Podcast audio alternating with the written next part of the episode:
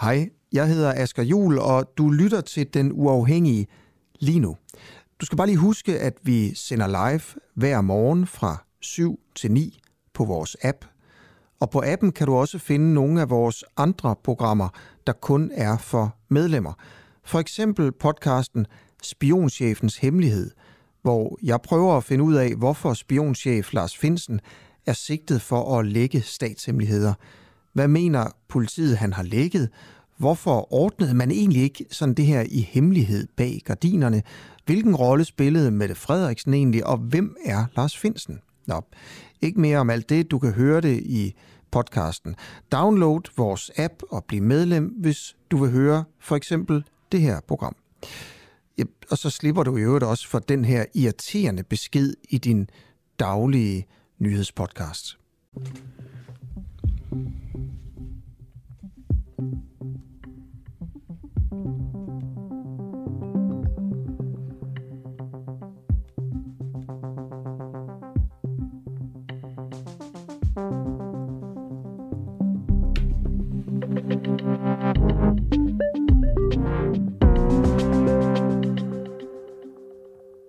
Ja, godmorgen. Lidt, øh, lidt senere i dag, om sådan en kvarters tid, Camilla, der, øh, der bringer vi et interview, som altså vi synes, du, øh, du, du skal høre det ud.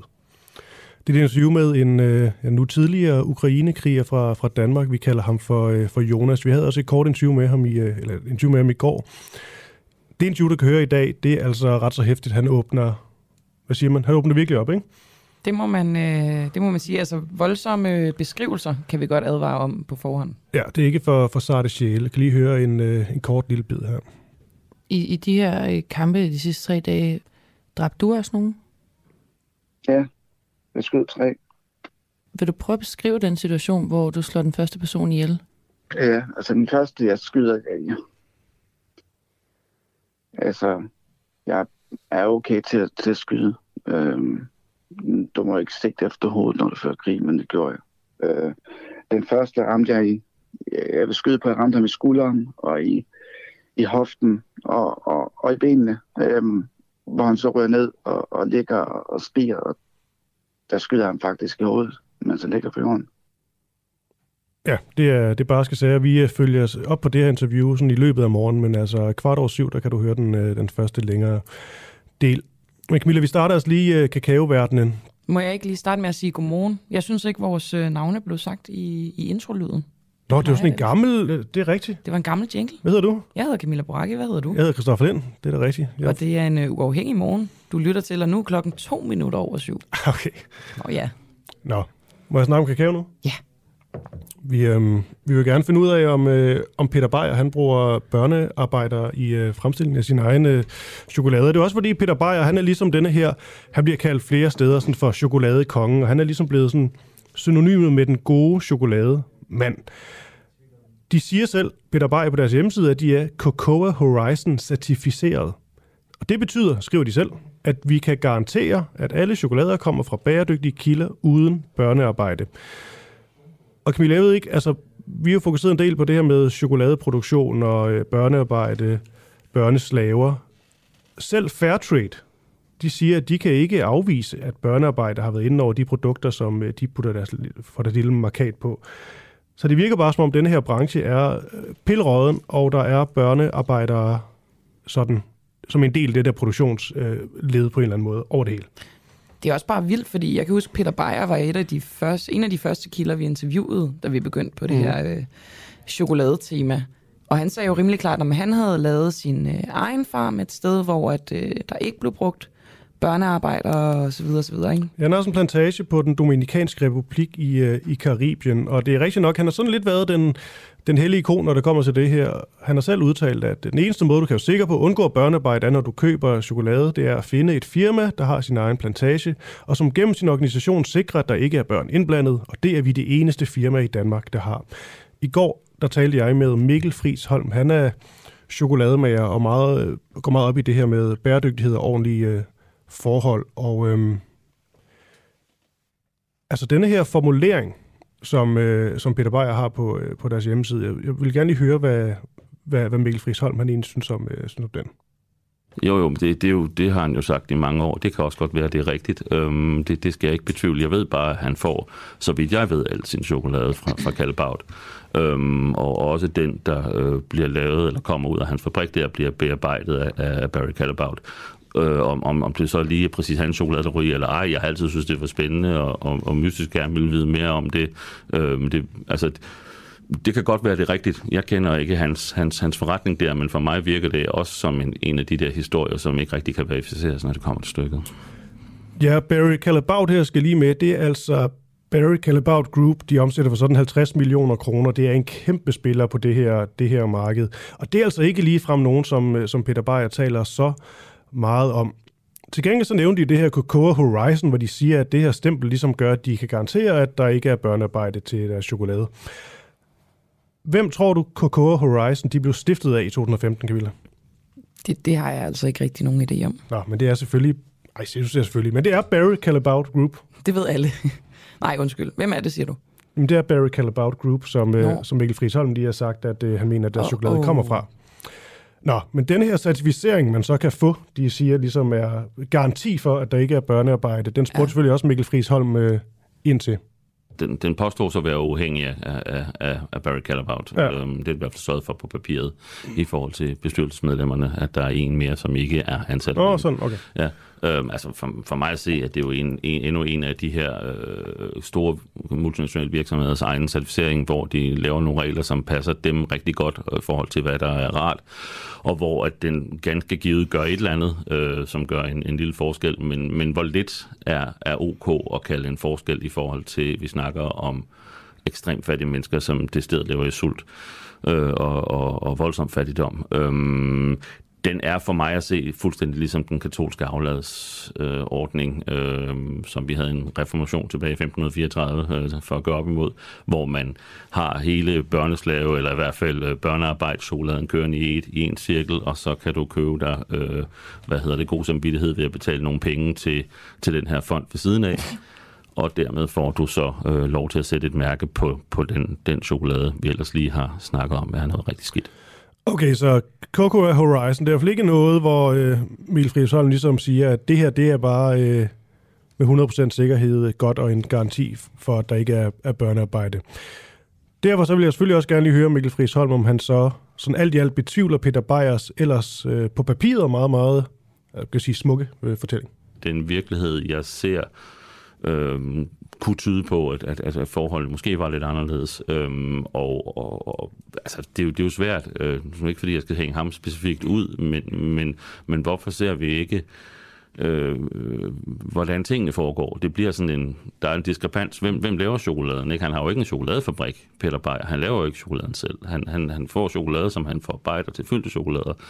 Så det, det, allerede der er der en diskrepans i, i, i den his, historie, men, men, men vi ser den jo øh, over hele linjen, ikke? Altså om man så siger, at vi har Coco Vision, ergo kan du som forbruger øh, have god samvittighed, jamen hvor lidt mere skal vi betale de her bønder for, at, mm. at, at man kan have god samvittighed? Det, det er jo det er jo et øh, universelt problem i hovedparten af chokoladebranchen. Der er ikke ja. ret mange, der er gået hele vejen. Der står jo direkte på Peter Beyers hjemmeside, det er bare at gå ind på eksempelvis et produkt som deres chokoladeplader. Udover at eje egen plantage på den Dominikanske Republik i Karibien, er vi Cocoa Horizon certificeret. Hvilket betyder, at vi kan garantere, at alle chokolader kommer fra bæredygtige kilder uden børnearbejde. Det er jo en garanti, det her. Mm, ja, det er det. Altså, det vil jeg ikke ture, fordi det er jo ikke Coco Horizons egne tal, øh, er jo noget med, at Barry Callebaut, hvad det sidste jeg så, var det 2018-2019-tallene, var, at de rent faktisk vidste, hvor var det 36 procent kakaoen kommer fra. Igen, jeg, jeg kan ikke mm. alle de her tal 100% og, og kan sige noget, der ikke er helt 100. Men, men, men Coco Horizon handler om, at de gerne vil finde ud af, hvor deres kakao rent faktisk kommer fra, og de vil gerne prøve at lave et projekt, som gør, at bønderne får lidt mere. Øhm, det her lidt mere, når man kigger ind på tallene og begynder at regne ud og, og dividere det ud på bønderne, er, er en absurditet, men intentionen er der. Men de kan ikke garantere noget, det siger de jo også selv, og, og, og Barry Callebaut er jo en af de seks virksomheder, som er tiltalt nu i USA for, for netop at, at have børneslaveri i deres supply chain, hvad de selvfølgelig selv benægter, eller i hvert fald selv benægter at have ansvaret for. Ja, her til sidst så har vi lige det, sådan et helt kort 20 sekunders klip med Henrik Fralsen, jeg talte med i går, der øh, chef for øh, chef for kaffe for, for Frelsen. Fordi, altså de har også selvfølgelig også chokolade, og, og taler også meget om de her konflikter. Vi har også talt med, med, med Frelsen, også to, øh, Camilla.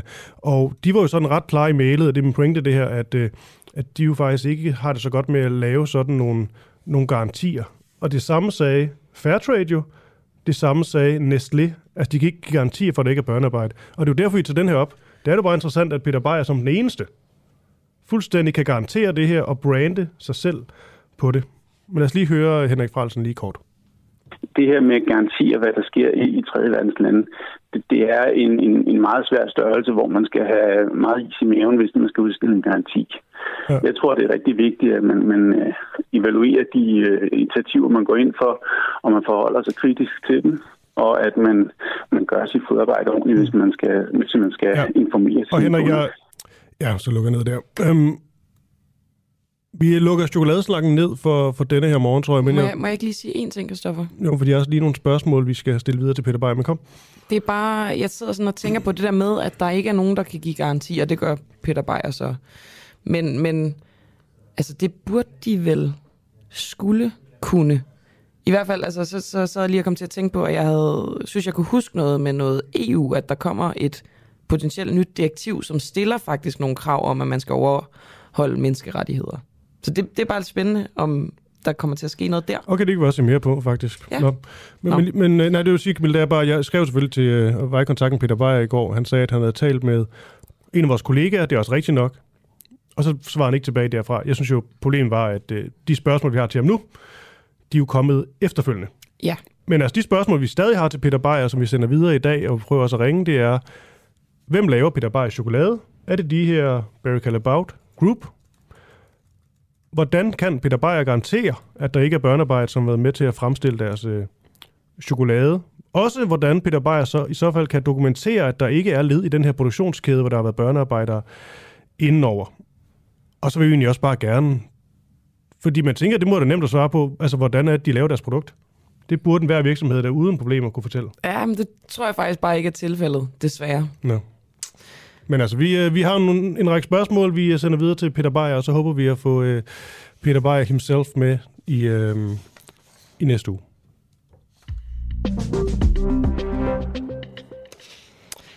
Okay, vi øh, hopper videre, Kristoffer. Har politiet fået nye henvendelser efter TV2-dokumentaren om Herlufsholm? Der er nok mange, som har set den her dokumentar, der hedder Herlufsholms Hemmeligheder. Den har også vagt ret voldsom debat, efter at øh, flere tidligere elever på kostskolen har fortalt om en, en kultur og oplevelser med øh, psykiske og fysiske og seksuelle krænkelser og overgreb.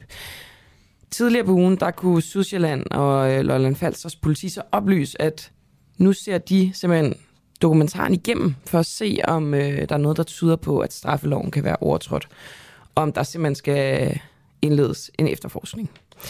Og det, den udmelding, den har udløst øh, flere henvendelser til politiet. Og vores reporter, Christoffer Poulsen, ringede til Kim Kliver, der er politiinspektør ved Sydsjælland og Lolland Falsters politi, for at høre, om det har ført til nogle nye sigtelser. Det, som vi har været ude at melde ud, det er, at vi undersøger udsendelsen og undersøger herunder, om der er voldsforhold, om der er psykisk voldsforhold eller seksuelle krænkelser, som vi mener er så konkret, at de kan føre til en straffesag. Og de undersøgelser, de pågår stadigvæk, og, øh, og når vi er færdige med dem, så vil vi vurdere, om vi kan indlede en egentlig efterforskning. Men det har ikke ført til nogen øh, politianmeldelser endnu? Som jeg siger, så er de undersøgelser, de pågår, og når vi er færdige med de øh, undersøgelser, så vil vi vurdere, om det kan føre til en egentlig efterforskning. Nå, men det kunne godt være, at der er nogen, altså på baggrund af den oplysning om, som I har været ude med, altså at I ser dokumentaren igennem, at nogen ligesom har henvendt sig til jer med nogle anmeldelser? Udover den undersøgelse, som er øh, omkring dokumentaren, så har vores pressemeddelelse afstedkommet nogle få henvendelser øh, som vi også kigger ind i, og når øh, vi er færdige med undersøgelsen af dem, så vil vi også vurdere her, om der er forhold, som skal øh, efterforskes med henblik på øh, rejse sigtelse for overtrædelse af voldsparagraferne, eller af paragraferne om psykisk vold, eller om seksuelle krænkelser. Så vi har altså både dokumentaren og de her få henvendelser, som vi kigger nærmere i.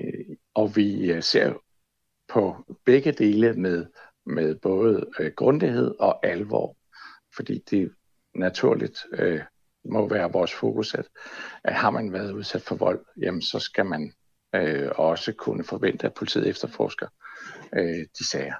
Kan du sige noget om, hvad de handler om, de her sager? Nej, jeg kan på nuværende tidspunkt ikke gå nærmere ind i det, fordi vi stadigvæk er i en undersøgelsesfase. Samtidig så har I jo også meddelt det her med, at de kigger nærmere på materiale fra de sociale medier. Hvad drejer det sig om? Jamen, det drejer sig om, at vi går eftermiddag så blev gjort bekendt med indholdet af øh, flere forskellige sociale medier, hvor øh, der bliver givet udtryk for ting, som kan opfattes som trusler. Øh, og øh, det materiale øh, har vi nu sat også en efterforskning øh, eller en undersøgelse i gang med, for at se, er det så konkret, at vi kan danne grundlag for, at vi rejser en sigtelse øh, jævnfør øh, trusselsbestemmelserne i straffeloven, øh, og er vi i stand til at identificere øh, den pågældende, som måtte have givet jamen så kan man også forvente, at politiet med samme alvor som øh, i forhold til øh, voldsepisoder og andet, øh, som vi undersøger i forhold til dokumentaren og, og øvrige henvendelser, at vi også håndterer øh, disse mulige trusselsager med, med, med stor alvor. Hvem skulle de her øh, trusler være henvendt til? Ja, de er rettet øh, mod, øh, ud fra sådan de indledende undersøgelser, mod øh, nogle medarbejdere på Perlerfonden, og så er det rettet bredere mod øh, elever. Altså sådan bredt, øh, bredt funderet. Og, øh, og der kan man bare sige, vi kan godt forstå, at der er følelser i spil i den her sammenhæng. Men man skal bare huske, at uanset at det måske er lettere at komme med den slags ytringer på de sociale medier, øh, så skal man lade være, fordi man risikerer altså både at øh, komme i politiets søgelys, og man risikerer også en sigtelse. Så man bør afholde sig fra at komme med den slags ytringer. Her på Den Uafhængige har vi også haft en tidligere elev med, der fortalt om chikane af Herlufsholm elever uden for skolens grund. Blandt andet en, der var blevet spyttet på, og en, der var blevet væltet af en cykel. Er det et øh, billede, I kan genkende hos jer? Øh, jeg har fortalt om, hvad vi i PT undersøger. Det er øh, trusler på de sociale medier, og det er øh, trusler øh, eller øh, voldsepisoder i forhold til, øh, til den udsendelse og de efterfølgende få reaktioner, der har været. Det, det er det, politiet PT arbejder med. Okay. I forhold til andre skoler, der ligger jo også andre skoler i jeres politikreds. Altså, er der flere anmeldelser fra Herlevsholm, end der er fra andre skoler? Øh, den del er jo ikke det, der er vores fokus nu. Vi, vi har en opgave her i forbindelse med den dokumentarudsendelse, der har været, og vi har en opgave i forbindelse med vores pressemeddelelse, de henvendelser, det er stadig kommet, og nu senest øh, nogle henvendelser omkring trusler. Det er det, vi fokuserer på.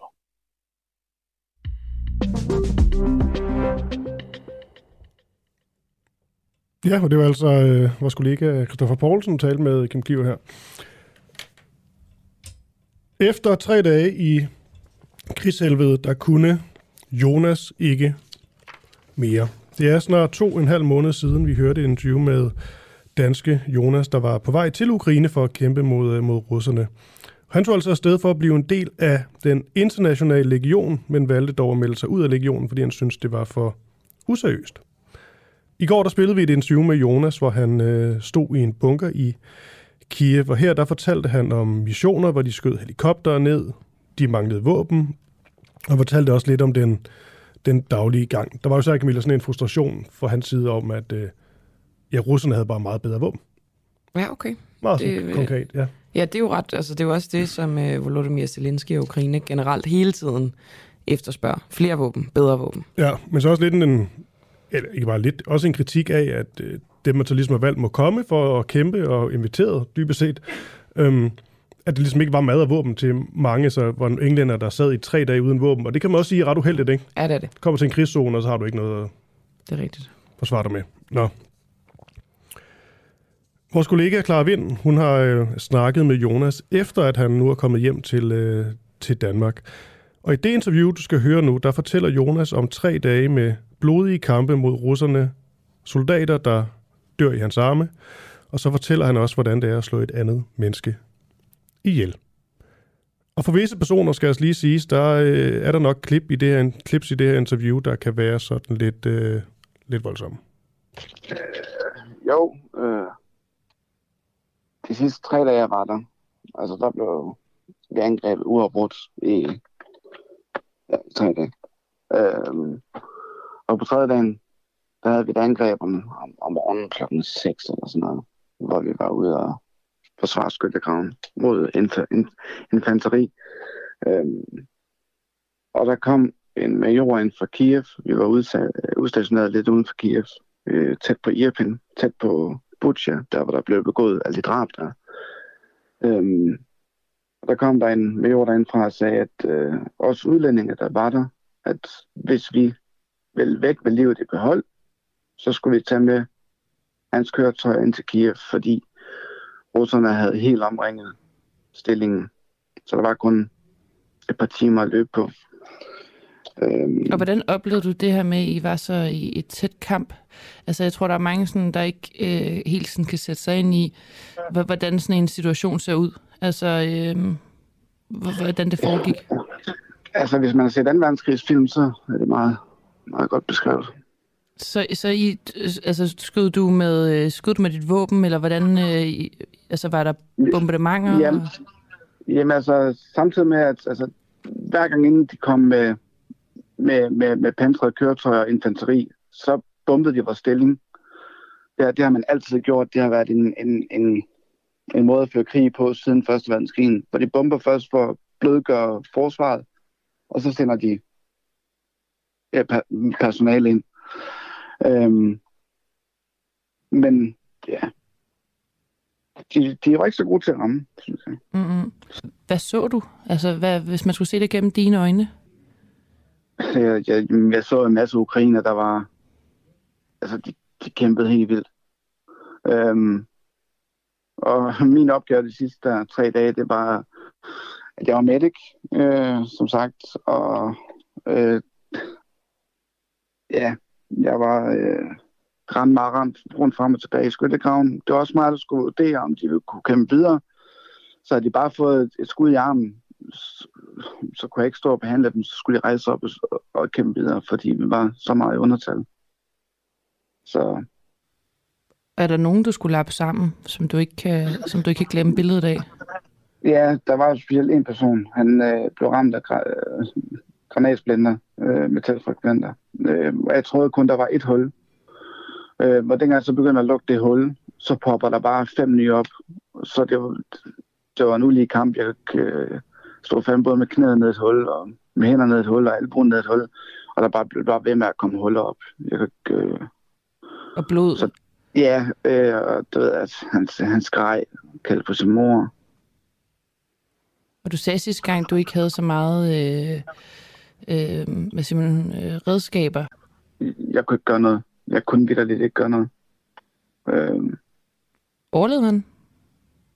Nej. Det gør han ikke. Han døde faktisk i min arm, eller foran mig. Øh, der er to, der er døde, mens jeg prøver at redde dem. Den ene, der, der, der ramt en, en øh, hovedartion i, i, i, i låret. Øhm, og der har ikke været hurtigt nok med det tourniquet til, til at lukke af. Øh, okay. Eller fordi jeg skal, jeg skal også passe på mig selv jo. Øh, når jeg løber rundt i den skyttegrav, det siger, at jeg skal holde hovedet nede, så jeg kan ikke bare tons frem og tilbage jo. Samtidig med, at jeg havde det her. Jeg havde stadigvæk våben, vest, hjelm. Altså, jeg havde stadig de 30 kilo, ikke? Og, øh, og jeg, er ikke, jeg er ikke i god form. Det var heller ikke, der jeg tog dernede. Overhovedet ikke. Og hvordan, så. Hvad, øh, hvad gik der igennem dit hoved, efter de var døde i dine arme? Jeg sagde ikke så meget. Det var først, da jeg kom hjem, at, øh, at, du ved, at, at, at det påvirker mig. Mm. Øhm, den ene familie der øh, tog faktisk med til Danmark. Ham der med, med alle de der metalfragmenter. Hvad tog med til Danmark, siger du? Hans familie. Den fik jeg guidet til Danmark, fordi nu er det jo mistet far og, og mand. Hvor gamle var de? Jeg, jeg tror, han en vært 25. Den ene med ham med metalfragmenter, den anden, han var en ung gut på, på 19. Og i, i de her øh, kampe de sidste tre dage, øhm, dræbte du også nogen? Ja, jeg skød tre. Øh, det påvirker mig faktisk ikke. den Efter første, du skød, altså øh, det er jo, må, øh, går jeg bare ud fra, at det er den første person, du har prøvet at slå ihjel? Øh, jeg, jeg, på den mission, jeg har beskrevet før, der affyrede jeg jo en RPG 18 øh, mod en helikopter, som ramte. Så, øh, men det er jo første gang sådan på tæt hold? Sådan, ja, øh, det, det, det, det, det, det er første gang inden for 50 meter, du ved, 100 meter, at, at, at jeg tager et menneskes liv. Øh, men det har ikke påvirket mig. Heller ikke i situationen? Øh, nej.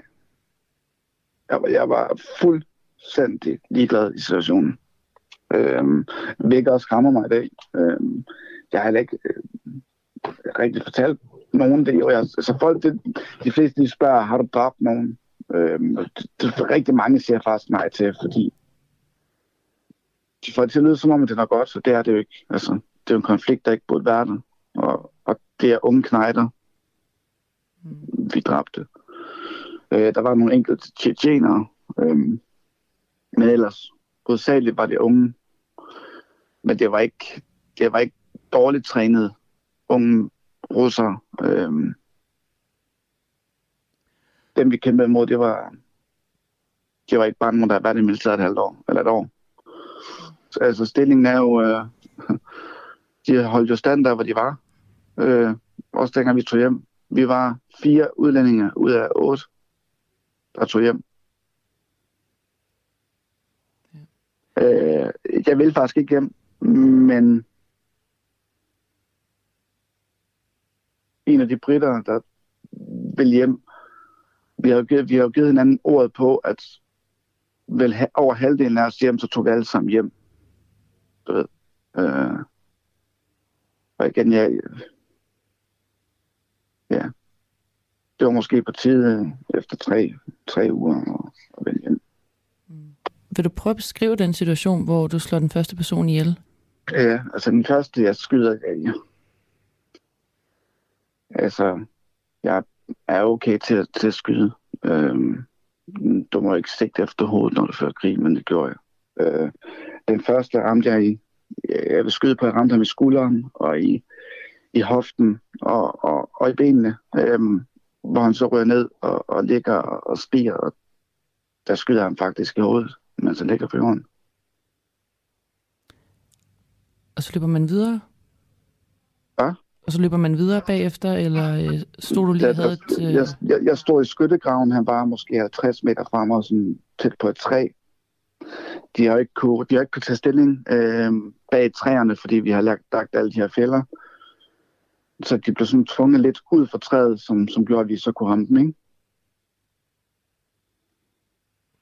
Okay. Øhm, og hvor gammel tror du, han har været? Han har været 18, ham der han, han, han lignede barn. Og hvad med de, øh, de to andre?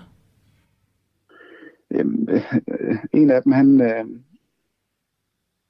jamen, det, det, var, det, var, det var, alle tre, jeg har skudt, er nogen, der er kommet fra skoven af. Øhm, og den eneste grund til, at vi har kunne høre dem og, og, og kunne skyde mod dem, er jo fordi, at vi har lagt alle de fælder her. Men lige så snart de kom tæt nok på, så der, ved, der er jo tracer i vores patroner. Øhm, det gør, at der kommer et... I, i, i vores tilfælde kom der et rødt lys, du ved, der fulgte med patronerne. En slags laser, så du kan se, hvor du skyder hen. Okay. Men de to andre har jeg ikke kunne se, fordi altså, det, det, har, det har været i, i, i, i, i helt mørke. Jeg ved bare, der hvor jeg skulle hen, der er der en, der ramte ned og, og begyndte at, at ligge og ømme sig i hvert fald. Øhm, men øh, russerne, de tog deres såret og trak ind i skoven igen. Ja, det er et øh, voldsomt interview. Man kan så høre en, øh, en del mere klokken, jeg tror det er, er det 57? Ja. Ja, øhm, det skal lige sige, Camilla, vi havde jo øhm, I går det bragt noget med, med Jonas her, der havde vi uh, Niels vi uh, Andersen med, som er landsformand for Danske Veteraner. Ja, ham har vi også talt med før. Ja, og han var jo dybt bekymret over det, han hørte.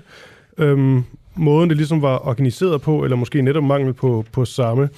Og at Jonas og nogle af dem, han, han kæmpede med, jo ikke var sådan rigtig soldater, men også den måde, han kunne høre, de, de talte til hinanden på, at der ligesom manglede struktur, en leder, måde man gjorde det her rigtigt på. For der er jo de her love i krigen, altså krigens love.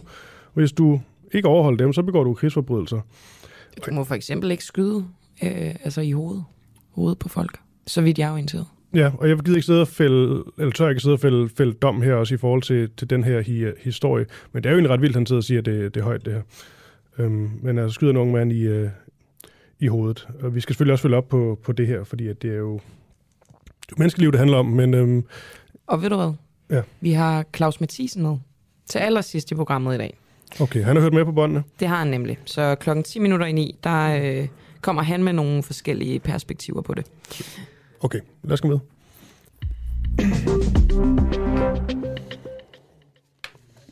Nu kommer der sådan en, øh, en historie fra det virkelige Danmark her, Camilla. Ja, det, det siger du, fordi det er Fyn, ikke? Jo, jeg er jo selv øh, fronse. Ja. Og jeg kan rigtig godt lide at finde historier fra Fyn. Og det er det virkelige Danmark. Det er det, du siger. Okay. ja. Det for mig er det jo Nordsjælland, ikke? Ja. Du må tænke på, at OB er jo kommet i pokalfinalen. Men det har jeg ikke noget at sige til. Det bliver 15.000 fynboer, som kommer til at invadere København. Det bliver så dumt. Nå, okay. det er stort af Fynbo for tiden.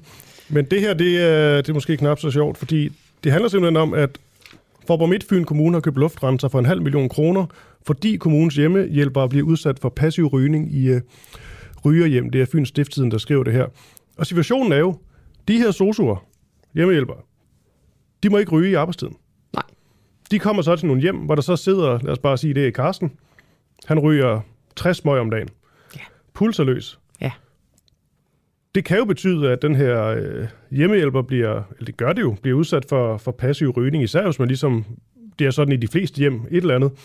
Men der er også noget interessant i, at Karsten godt bare må ryge løs, kan udsætte nogen for passiv rygning, at det er så kommunen, der skal betale for, at Karsten han ryger løs, og at denne her hjælpehjælper, hvis nu siger vedkommende ryger. Må ikke ryge hjemme hos Karsten. Ja. Lige tage en smøg. Okay, der, der er meget, der sådan, du ved, logikken, den, den skuer lidt imod hinanden ja. på mange måder her. Jeg synes faktisk, det, det er faktisk vildt svært. Jeg ved slet ikke, hvad jeg mener om det her. Nej. Lad os høre, hvad Maria Busborg mener, tillidsrepræsentant for sosuerne i Ringe og medlem af kommunalbestyrelsen i Forborg Midtfyn for Socialdemokratiet. Ja, godmorgen. Godmorgen, Maria. Vil du ikke lige prøve at beskrive sådan et... Nu nævnte jeg et eksempel, nu sagde jeg bare Karsten godt ja. dansk navn. Kan du prøve sådan at selv at beskrive et eksempel på et, et røgfyldt hjem, som ikke er behageligt at, at komme i?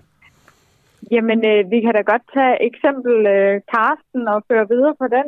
Øh, ja, han ryger 60 men, om dagen.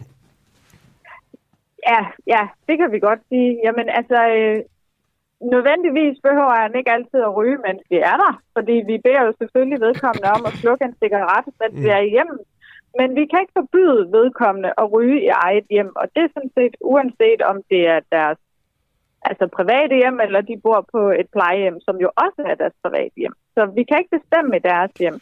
Øh, så øh, kommer vi jo ind, og det kan godt være, at han slukker den her cigaret, men der er stadigvæk en masse røg inde i de her rum, fordi han pulser jo ligesom 60 cigaretter, mm. som du hensyder til. Øh, så derfor er rummene jo fyldt med en masse røg, og det giver nogle gener i forhold til noget svige i øjnene, og ja, man kan også selv føle, at man har røget en hel pakke cigaretter, når man går ud derfra. Øh, Ja. Så, så det er sådan, der problematikken ligger jo selvfølgelig alle de sundhedsskadelige stoffer, der er i, i det her røg, der er tilbage hjemme. Ja, og hjemmehjælpen, hjemmehjælperne, ja. de er så selv totalt forbud med at ryge i øh, arbejdstiden, er det rigtigt? Jo, det er helt korrekt. Okay. Er det her baseret på, lad os sige, klager? Altså er der mange, der, der synes, det her det er noget... Altså det, det, det er generende, eller er der også nogen, der sådan konkret er bange for deres øh, sundhed på grund af det her? Øhm, altså, jeg har ikke hørt til nogen, der sådan helt konkret er bange for deres sundhed, men der er ingen tvivl om, at øh, det har været et fokuspunkt, at, øh, at der er nogen hjem, hvor vi oplever det her. Det er jo ikke, som sagt, alle hjem, men det er nogen hjem.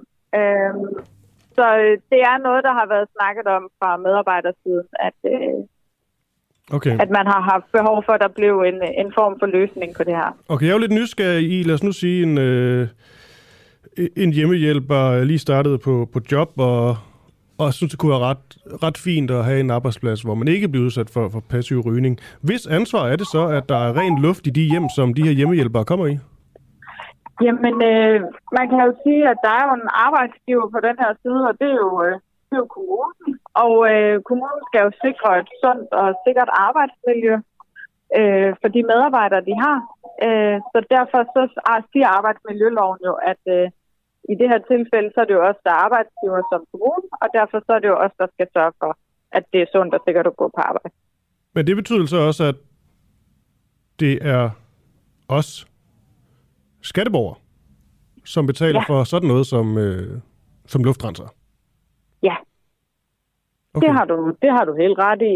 Øh, man kan sige, der, jeg ser det også fra den synsvinkel, at vi har utrolig mange hjælpemidler i dagligdagen øh, ude ved de ældre borgere, som vi også bruger af hensyn til medarbejdernes sikkerhed. Vi har for eksempel sådan en plejeseng, som kan komme op i, i hvad kan man sige, op i højde, så vi bedre, øh, så vi ikke kan stå og bukke os og sådan noget. Øh, og det er også med til at sikre, at vi har et sikkert arbejdsmiljø, og vi ikke får arbejdsskader.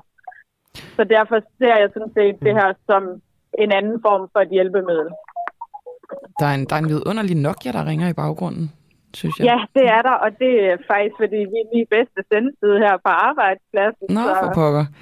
Øhm, nå, men så inden du, øh, du selvfølgelig skal tage telefonen, der kunne jeg bare godt tænke mig at spørge, er det det her med, at man befinder sig i røgfyldt hjem, sikkert nogle gange også i øh, hjem, der er snavset eller, eller andre ting, er det ikke bare et vilkår, når man arbejder med mennesker, altså når man er sosu-assistent? Øh, der er ingen tvivl om, at, at der er mange ting, som godt kunne være et vilkår, men der, hvor vi kan finde nogle løsninger, som det gode ser øh, medarbejderne og deres arbejdsmiljø, der er vi jo nødt til at, at kunne løse det. Altså, øh, så selvfølgelig er der også beskidte hjem, men det gør det jo ikke nødvendigvis øh, farligt for os at komme der. Øh, hvad, så, hvad koster de her luftrenser egentlig? Jamen, øh, vi skal jo så bruge en, øh, en halv million, og øh, jeg mener, lige uden at hænge mig op, fordi jeg er lige på arbejde lige nu og lidt hængt op. Men der var, øh, jeg mener, det var 81 luftbrænser, vi skal bruge, og øh, det er jo egentlig ikke forfærdeligt mange i forhold til, hvor mange borgere vi har i hele kommunen. Så, øh, men det er noget, der har været snakket om ude lokalt, hvor det er, at vi har brug for dem her. Synes du, jeg ved ikke om det er nogen, der sidder derude og tænker, det er sådan lidt småligt, jeg spørger om det, men nu gør jeg det alligevel. Synes du egentlig, at det er fair, at, øh, at også skatteborgere, og det er jo også alle kommunens øh, ikke-ryger, skal betale for for luftrenser til, øh, til Carsten og company? Altså, jeg synes jo, øh, hvis vi skal snakke om, om det er fair, så deler vi jo folk op i øh, to grupper, og øh, jeg har egentlig ikke lyst til at forholde mig til, om det er fair. Jeg har mere lyst til at forholde mig til, at øh, det, er, det er noget, vi er nødt til at gøre. Det er noget, vi, så vi gør, vi følger arbejdsmiljøloven, øh, og det, øh, det synes jeg sådan set er fornuftigt. Mm. Står det egentlig i arbejdsmiljøloven, at Altså står det helt konkret, der at man har krav på konkret, ikke at blive udsat for, for røg, for eksempel? Der står helt konkret, at man skal øh, have et sundt og sikkert arbejdsmiljø. Mm. Og i og med, at man kan blive udsat for passiv rygning og nogle farlige øh, stoffer, så, øh, så er det jo også sundt, at vi her investerer i nogle luftrenser. Mm. Jeg, jeg synes, det er enormt interessant der, fordi der er jo på mange, på de fleste, på alle, har jeg lyst til at sige, offentlige arbejdspladser, så er det jo faktisk forbudt altså at ryge. Og så det her ligesom om, det er sådan en, øh, en lille gråzone, fordi det er folks private hjem, ikke? Jamen, altså, vi kan jo ikke forbyde nogen som helst at ryge deres eget hjem. Øh, det kan vi ikke. Vi har ikke nogen bestemmelsesret i deres hjem som sådan, anden vi skal sørge for, at, at der er et sikkert arbejdsmiljø derude. Og man kan heller ikke få, øh, det, det kan jeg næsten regne ud, at man ikke kan, men nu spørger jeg alligevel, altså man kan heller ikke få, øh, fordi man ligesom sige, øh, Carsten han tager et valg om at, at, at ryge. Øhm, ja. Så der er vel også nogen, der vil mene, at øh, han selv burde betale for eksempelvis luftrenser. Ja, hvis han vil have hjemmehjælp. Ja. ja. Altså, man kan jo også sige, der bevæger vi os også ud i en gråzone, fordi der er jo nogen, som kognitivt ikke forstår, at de ikke må ryge. Altså, en person med demens forstår ikke nødvendigvis, at de ikke må ryge, når vi er der.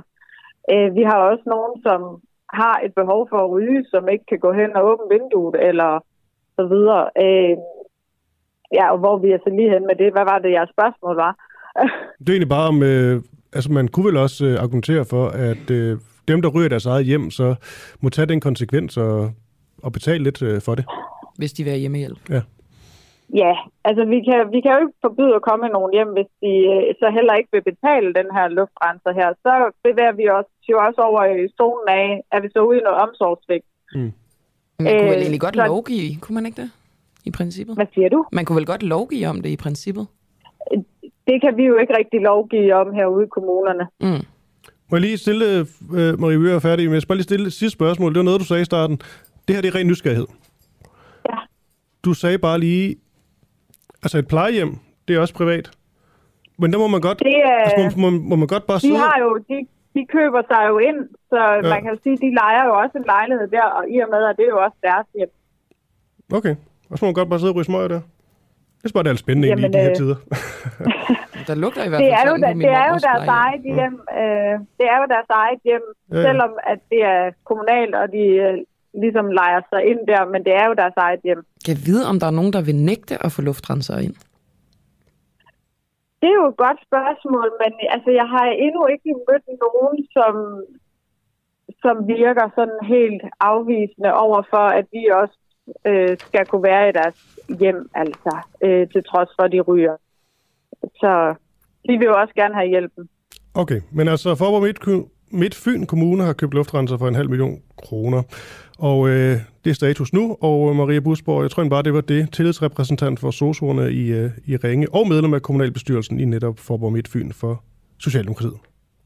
Kan du have en uh, god dag? Ja, lige måde. Tak, tak.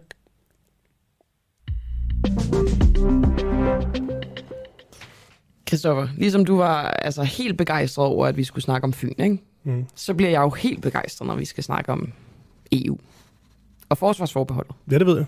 Ikke fordi jeg som sådan er tilhænger, men fordi jeg synes, det som emne er spændende. Jeg er simpelthen gået fra, at jeg tror... Jeg har jo en plan om at logge, logge ud af dig, hvad du, øh, hvad du stemmer. Og jeg kan jo gøre det her, fordi Knud Brix jo stillede det spørgsmål. Jeg vil godt vente lidt med den. Men prøv at, hvis Knud Brix ikke kan få mig til at svare, så kan du da vel heller ikke, eller hvad? Det satser lidt på. Og det er faktisk, øhm, nu skal jeg nok lade lave oplægget, men det er faktisk lidt sjov diskussion, det her, synes jeg. Fordi der er jo nogen, der er vildt interesseret i, hvad, hvad journalister de stemmer Mm-hmm. Selvfølgelig mest til folketingsvalg og sådan noget. Men selvfølgelig også til det her. Og man sidder lidt og tænker, en mand som Kåre Kvist, det ville jo skabe ramaskrig, hvis han sagde, jeg stemmer ja eller nej til det her. Mm. Men på den anden side, så sidder jeg og tænker, for mig ville det være befriende, han gjorde det. Jeg forstår godt, at han ikke gør det, fordi folk vil lægge alt for meget i det. Men jeg har lidt en ting, hvis jeg for eksempel melder klart ud, hvad jeg stemmer, så er det egentlig ikke noget problem for mig som journalist. Jeg går, altså generelt synes jeg, det er en fejl, at folk har en idé om, hvis man stemmer, i det her tilfælde ja eller nej, hvis man stemmer rødt eller blåt, at så kan man ikke gå til den modpart, og så ja, ja. man... Jeg synes faktisk, altså de interviews, jeg laver ofte bedst, hvor jeg går mest kritisk til folk, det er til dem, jeg er mest enig med. Ja, enig. Sådan er det Det skal man bare nogle gange huske, det, det kan journalister forhåbentlig godt. Ja, ja, det er, jo, det er jo ens job. Ja, og jeg synes generelt, journalister skulle være bedre til at... Jamen, jeg kan godt forstå, at vi ikke gør det, fordi ja. man får bare skudt rigtig mange ting i skoene, ikke? Jo, jo. Men øhm, du ja. kan jo prøve, altså de næste tre uger kan du prøve, om du kan logge ud af mig, hvad jeg vil stemme. Jeg ved det faktisk ikke. Nej, jeg stemmer nej. Men Nå, okay. det kan vi så senere. Ligesom Asger Jul. Fair nok. Gør okay. han det? Ja, Officielt? det har han sagt til mig. Ja, ja, ja. Til dig? Ja, nej, det har han sagt i radioen. Okay. Bare rolig. Okay. Nå, prøv at høre. Øh, nu skal vi snakke om, om medierne, altså os, altså journalister, forvrænger EU-debatten. Danske medier spinder og forvrænger debatten om afstemningen om forsvarsforbeholdet, mener EU-ekspert Marlene Vind, som er professor i statskundskab og leder af Center for Europæisk Politik ved Institut for Statskundskab ved Københavns Universitet. Jeg begynder at føle mig en lille smule ramt her, Malene. Hvad er det, vi medier, vi gør forkert? Og godmorgen. ja, godmorgen. Øh, jamen, altså, nu er det jo tweet, så, øh, så det, man kan aldrig øh, nuancere tingene så meget. Men jeg synes, det er meget typisk, at øh, når vi har de her folkeafstemninger, så... Øh, øh, så, så, så handler, og alt handler jo det hele taget øh, i dag øh, om, om, om kliks, og hvor man, hvordan kan man vinkle en overskrift, og hvordan kan man vinkle sin historie, så der bliver klikket på dem, og aviserne bliver solgt osv. Øh, og når vi så har de her folkeafstemninger, så er det nærmest sådan hver eneste gang, at øh, så er der noget meget farligt og uhyggeligt nede i Bruxelles, som øh, kommer og vil gøre noget rigtig grimt ved Danmark. Øh, og øh, det virker på rigtig mange af os, der følger det her utroligt tæt, som om, at man nærmest sidder og venter på, at der er nogen, der jogger i spinaten. Nogen kommer til at sige noget, øh, et eller andet, som øh, kan, kan være en såkaldt bombe i den danske debat. Øh, og, øh, og det er bare så trættende. Øh, og lige præcis det her spørgsmål, vi har set de sidste par dage med... Øh, øh flertalsafgørelser på, øh, på udenrigs- og sikkerhedspolitikken, øh, det blev øh, for det første misforstået, blæst ud af proportion. Det blev faktisk overhovedet ikke sagt. Men øh, øh, Ritzau, og Ritzau leverer jo til alle øh, medier, mm-hmm. øh, øh, bragte det fuldstændig ud af proportion og, og, og, og forbrængede, hvad, der egentlig, øh, hvad det egentlig handler om.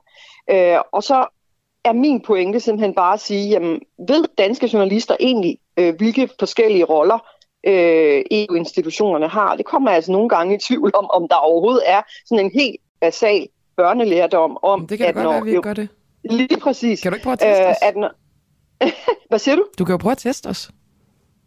Øh, jamen, jeg kommer jo til at tænke over, er det manglende børnelærdom, eller handler det måske bevidst om, at man godt ved, at det her det ikke er rigtigt, men man alligevel tvister sin overskrift øh, og sine øh, sin budskaber sådan, at man kan skabe drama øh, og, og øh, så meget ballade som overhovedet muligt, så nu. alle pludselig bliver, går i panik, og gud, er det rigtigt, og siger von der Leyen det, hold da op. Ikke? Nu, nu, siger du øh, jo, nu nævner du Ritzau, øh, som jo rigtig nok leverer til, til alle medier. Har du andre eksempler på noget øh, sensationshunger fra, fra mediernes side? Jamen, både TV2 kørte jo med den, og, og, øh, og, og Berlingske øh, Journalist kørte med den. Altså, øh, og jeg husker nøjagtigt det samme som øh, øh, samme situation, da, øh, da Europaparlamentet for, for nogle øh, måneder siden var ude at sige, at de synes, øh, Ukraine skulle med i EU, så kørte det breaking hele aftenen, at, øh, at nu øh, blev øh, Ukraine medlem af EU. Altså, øh, hvis man bare vidste en lille bitte smule, eller satte sig ind i tingene, eller ringede til en rigtig ekspert, så kunne man få at vide, at når noget kommer fra Europaparlamentet, øh, så er det et forslag, så er det en idé, så er det en vision. Øh, og, og, og alle har alle mulige idéer om, hvor de vil have Europa hen. Men det siger altså ikke noget om, at det så er en realitet, eller er noget, der bliver til noget nogensinde, fordi Europaparlamentet, det består jo af, øh, hvad hedder det, parlamentarikere fra alle lande, som har alle mulige idéer. Er og der er, danske, der er danske medier altså bare meget, meget dårlige til at forstå, at Europaparlamentet øh, ikke har nogen beslutningskraft, øh, og at alt afhænger af, hvad statsregeringscheferne Altså er vi ifølge dig ude i total fake news? Øh, det vil jeg helst ikke tage i min mund, fordi så kører det sikkert også viralt alle mulige steder. Okay, det, det lyder som om, du, du nærmest er, er lidt bange for, hvordan medierne tvister tingene. Det er jeg også. Og især når det handler om Europa og Europastoffet. Okay. Er, det, er det på begge sider? Altså er det i forhold, både til forhold til, til, til ja og nej, eller er det mest øh, dem, der går ind for et, for et nej, du føler får lidt, lidt medvind? Altså, øh, når magthaverne øh, ønsker et ja, og du, vi, sidder, vi har en regering, et flertal i Folketinget, der ønsker et ja, så opfatter mange journalister det som magtkritik. Hvis de kan øh, sætte øh, et stød ind øh, et sted, øh, og dermed, øh, hvad skal man sige, lægge, lægge eller tage luften ud af en, øh, en, en kampagne, som, som, som magten øh, ønsker øh, skal ende på en bestemt måde. Så jeg mener faktisk, at, at øh, det er meget tydeligt, og det ved ikke, om man lærer det på Journalisthøjskolen, øh, at, øh, at, at det er den måde, man gør det på. Men, men jeg synes, det er ret påfaldende, at lige præcis den her sag, og det er altid EU, det går ud over. Altså, det er bare den store stykke ulv i øh, danske journalisters øh, øjne. Altså, jeg synes egentlig, hvis man tager sådan en debat som i går på, øh, på DR, modereret af, af Kåre Kvist, han går kritisk til både ja-siden og nej-siden. Jamen, jeg siger jo heller ikke, det er alle, vel? Altså, øh, jeg siger jo ikke, det er alle journalister, der er øh, forkert på den og inkompetente og ikke gør deres arbejde ordentligt. Det håber jeg også, at øh, er, er klart. Øh, men, men, men der er nogle tendenser. Men bunder noget af det her også i, at du sådan selv har et tilhørsforhold, at du selv er stor tilhænger af EU?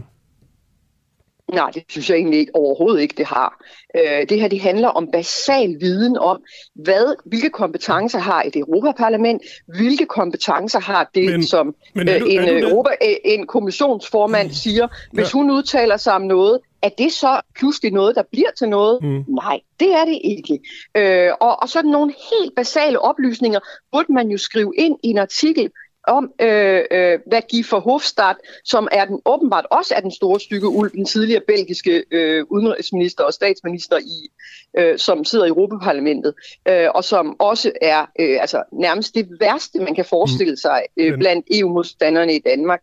Øh, ja, men han har da vel forhåbentlig lov til at sige, hvad han har lyst til. Altså, da, vi lever i et ytringsfundamentalistisk Danmark, hvor, hvor det handler om, at alle har lov til at ytre sig, så har EU-positive politikere i Europaparlamentet forhåbentlig også lov til at have nogle visioner på EU's vegne, mm. uden at man partout skal konkludere, at nu går hele okay. Europa i den retning. Men Marlene, jeg, jeg spørger jo bare i forhold til det her med, hvorvidt du selv er tilhænger af EU. Jeg synes, det er en meget reelt øh, spørgsmål, fordi det, det kan jo også være, at, øh, at du ligesom ser det mere fra det ene nu er jeg bare belastet af viden. Øh, nu er jeg be, be, belastet af at have forsket i EU i 30 år, og derfor så ser jeg ret mange af, af, af de her øh, problemer meget let og meget hurtigt, og øh, jeg, jeg, jeg bliver bare så træt. Altså, vi har diskuteret Europa, og det bliver altid fremstillet som om det er øh, et eller andet, en eller anden stor styk magt, der kommer og vil tage Danmark, og det er øh, desværre stadigvæk sådan, rigtig mange danske journalister ser det. Jeg synes, det er en øh, fin note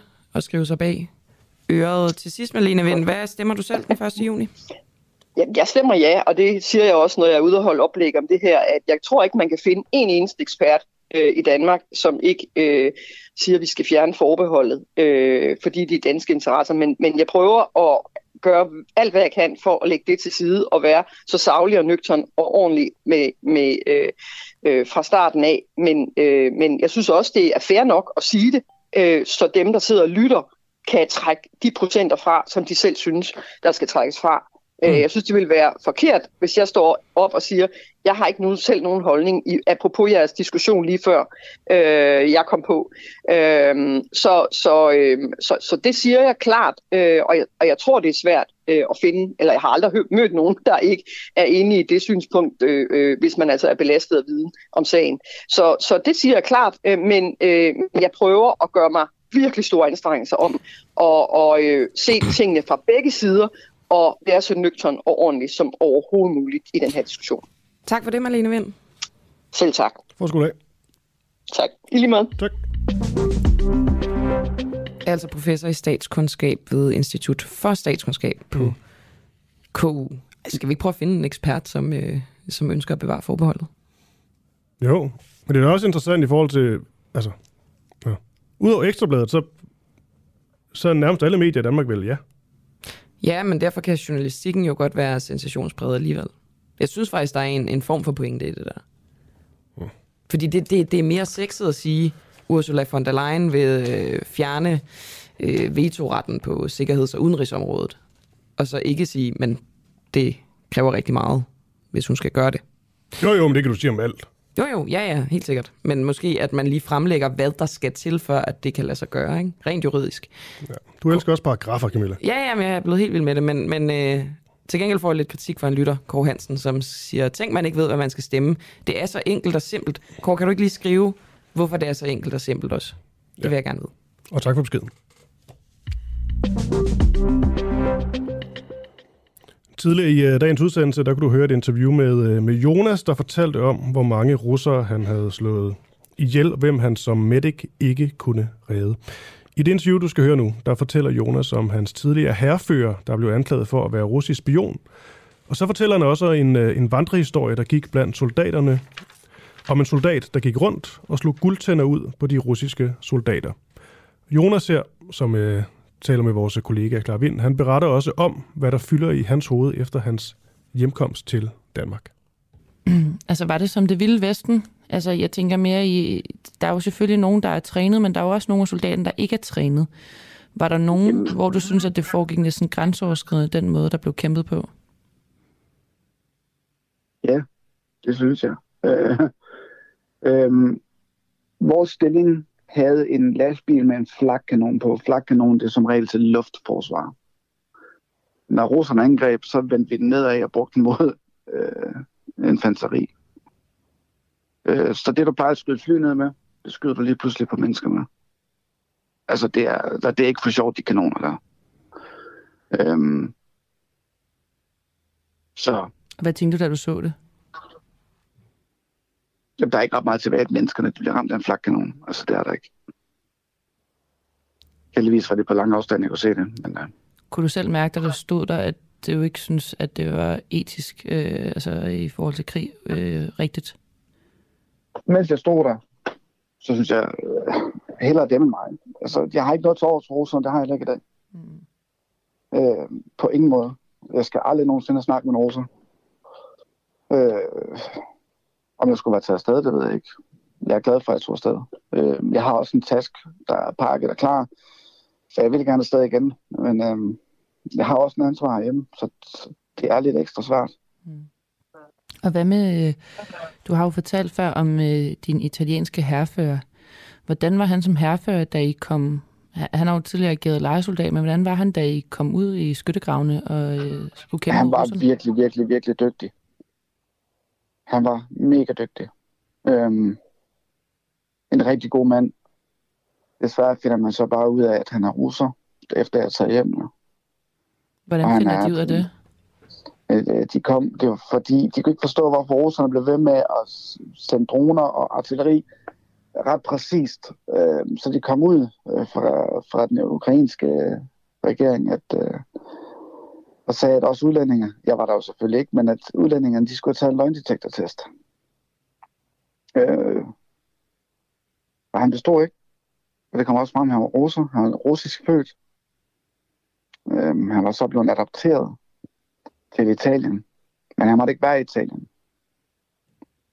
Øh, fordi han har kæmpet i Bolivia under borgerkrigen der. Han har beskyttet præsidenten og sådan noget. Øh, rigtig hardcore fyr. Der var ikke, øh, men han var, han var færre, og han, han var ikke den, der sendte os andre ud i farlige situationer. Han gik selv først. Og, og han, var, han var super, super dygtig. Tror du på, at han har været altså øh, russisk spion? Nej. Men hvad skete der med ham, efter øh, han tog en løgndetektortest? Jamen, han blev hentet øh, af de ukrainske styrker. Jeg har fået videre, at han er blevet henrettet. Øh, men det er så lige kommet frem, at de har sendt ham til Mariupol, øh, for at han skulle bevise, hvad der er noget, der han, der er han faktisk blevet skudt af russerne. Så han havde ikke... Øh, han havde bare ved russisk født og ikke vil fortælle det man hører jo mest, øh, Øh, for det meste kun gode ting med, med de ukrainske soldater. Men da du var der, kunne du så også godt se, at, øhm, at det ikke kun var øh, altså Guds bedste mennesker, der kæmpede for Ukraine? Nej, det, det, det, det var der ikke. Altså, det, det, vi fik at vide, at vi skulle tage alt fra russerne, der var døde. Vi skulle bare tage alt fra dem.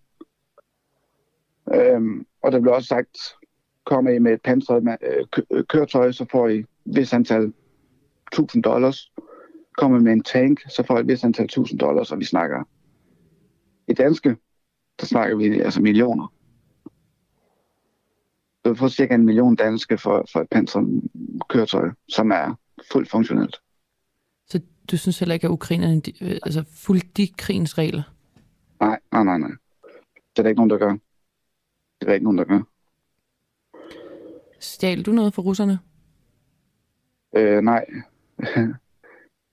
øh, hvor inden jeg gerne havde spillet smart over for folk, jeg skulle nok komme hjem med spidsen af smærker og sådan noget, men jeg kunne ikke få mig selv til det på... Altså, nu havde vi fået fred. Altså. Så du nogen, der tog noget, som... Ja, ja. Altså, Jeg kan huske, øh, vi har jo snakket om nogle forskellige andre makabre ting, men så du nogen, der altså, tog noget, hvor du tænkte, det der, det, det er helt på en anden planet? Øh, altså, der, der, der gik en vandrehistorie, øh, der, eller ikke en vandrehistorie, men der gik en historie, du ved, i, i, i, der hvor jeg var, at der var en vis person, han gik rundt med kolben på sit gevær, og så bankede guldtænder ud på dem og tog dem. Øh, men det fik vi også at vide, at det skulle vi bare gøre. det, det, det, det var meget grænseoverskridende. Tror du på sådan øhm, en vandrehistorie? Altså kunne du se, at det ville være realistisk, at folk gjorde det? Ja, der var nogen øh, dernede, der, der altså bare du nævnte Putin, altså der var nogle enkelte, altså de blev så gale, at altså, de blev så gå øh, fra samtalen. Også fordi mange af dem har mistet familie. Øh, det, så du, der har jo været snak om for eksempel ASOF-bataljonen og nogle nynazistiske tendenser. Var det noget, du øh, lagde mærke til, da du var der? Ikke der, hvor jeg var. Øhm, men for at det ikke engang skal være løgn, så er der gået en besked rundt til os, der har været nede at kæmpe, at, at SOF-bataljonen øhm, gerne vil rekruttere udlændinge. Så vi har faktisk fået en, en, en slags invitation. Øh, det, det, der siges om Azov-bevægelsen, det er, at de nynazister og det ene og det andet og det tredje. Øh, det er ikke sådan, jeg ser det. Øh, de nationalister, der er en væsentlig forskel. Øh, og russerne kaster kun med ordet nazist, fordi at det kan gejle en rus, det, det kan gejle deres befolkning op. Øh, hvis ukrainerne var nazister, så har de ikke haft en jødisk øh, Øh, præsident, for eksempel. Øh, og i sådan en krig her, der bliver du nationalist. Ja, det, det, det, det, det, jeg kan ikke forestille mig andet. Et land, der angriber dit land, dræber så mange uskyldige og civile mennesker. Kan du andet end at blive øh, fjendsk over for dem? Det, det, jeg, jeg kan ikke sige, hvordan man ikke skal blive det. Men du siger, at du, du ikke skal møde en russer igen. Har dit syn på ukrainerne også ændret sig, efter du har oplevet, hvordan at, at de også har ageret side om side som soldat? Når, når jeg har mødt nogle ukrainer i Danmark, så har jeg faktisk været over at fortælle, at jeg er ked af, hvad der er sket, og jeg har været nede og kæmpe for jer. Og, altså, jeg kan helt vildt godt lide ukrainerne. Helt vildt godt. Og når krigen er færdig, så vil jeg også, altså, så skal jeg også mødes med den, øh, med dem, jeg var udsendt med dernede, øh, med vores familie og sådan noget. Så vi også kan se Ukraine, når det ikke er krigshavet. Det er et smukt land og smukt folkefærd og rigtig gode mennesker. Men du kan ikke... Selv danske soldater under det der, altså danske soldater i Bosnien, de tog også skade. Altså. Øhm, og sådan er det bare under krig. De øh, soldater tager skade, så specielt når det er civile, der går ind og bliver soldater. Når du ikke har uddannelsen til at kunne klare det pres her, så bliver man fucking skør. Hvor har du kunne mærke, at det her, da du var afsted, hvad har du gjort, hvor at du har tænkt, det er fordi, jeg står hernede, og det er fordi, at øh, det gør mig skør? Altså har du, har du gjort nogle ting, hvor du har tænkt, det her vil jeg aldrig i mit liv kunne forestille mig, at jeg vil gøre normalt? Altså normalt vil jeg ikke kunne det så. Jeg skal satan være presset, hvis jeg skal tage et andet menneskes liv. Øhm, men også at, altså, at, at man kan være så parat til at trykke på en aftrækker og tage det mest dyrbare, at mennesker har. Det er skræmmende. Er det også det, der har fyldt mest, efter du er kommet hjem? Nej, nej, nej, nej. Altså, ikke for at lyde som en... Ja, jeg, jeg har fundet fred med at har gjort, som jeg har gjort dernede. Det er mere... Øh, der er nogle andre ting, der trykker. Jeg har så været sovet om natten, men det var fordi, vi primært angreb om natten. Ikke? Mm. Øh, jeg, kan ikke, altså, jeg kan ikke sætte mig ned og spille Playstation og spille skydespil. Det er umuligt, lige nu i hvert fald. Øh, og øh, et par dage efter jeg kom hjem, der lå jeg, altså, jeg lå bare meget i sengen. Jeg gad faktisk ikke rigtig gå ud. Jeg gad ikke rigtig noget. Du ved, jeg var... Samtidig med, at jeg, jeg oplevede, hvad jeg oplevede, så følte jeg også, at jeg svigtede, svigtede ved at tage hjem. Jeg følte mig som en kujon. Gør jeg stadigvæk. Men du siger også, at der var andre, der tog hjem, da du tog hjem.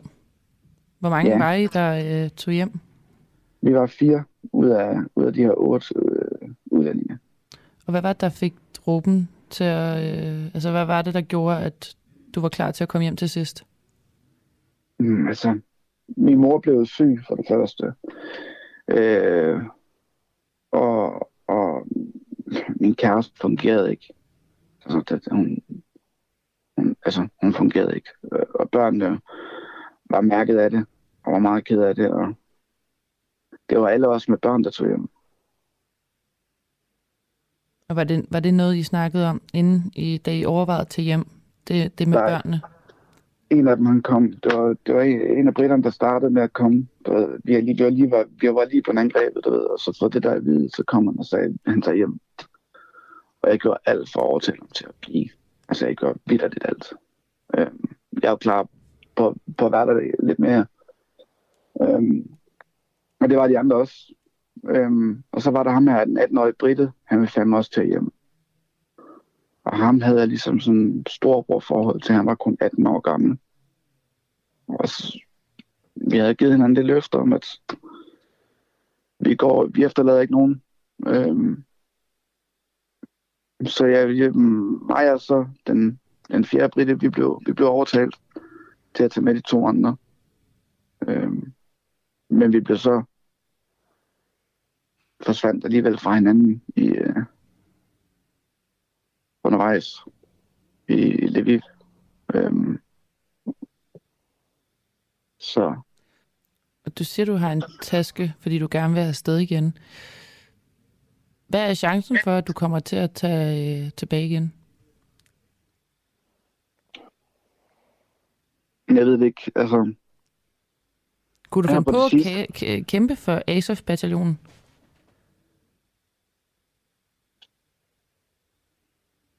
Ja. Men det er fordi, de er professionelle. Altså, der var jeg bare, altså det var fandme, det var advokater og slagter. Og, altså, det, det, det var alle mulige typer. Der var også mange gamle veteraner. Øh, og så var der alle de her unge ukrainske soldater. Altså meget, meget unge. Øh, men jo, jeg kunne da godt finde på det. Øh, men igen, jeg ser også noget andet end hvad folk hører om dem. Hvad, hvad de tror på i deres fritid har ikke noget med mig at gøre.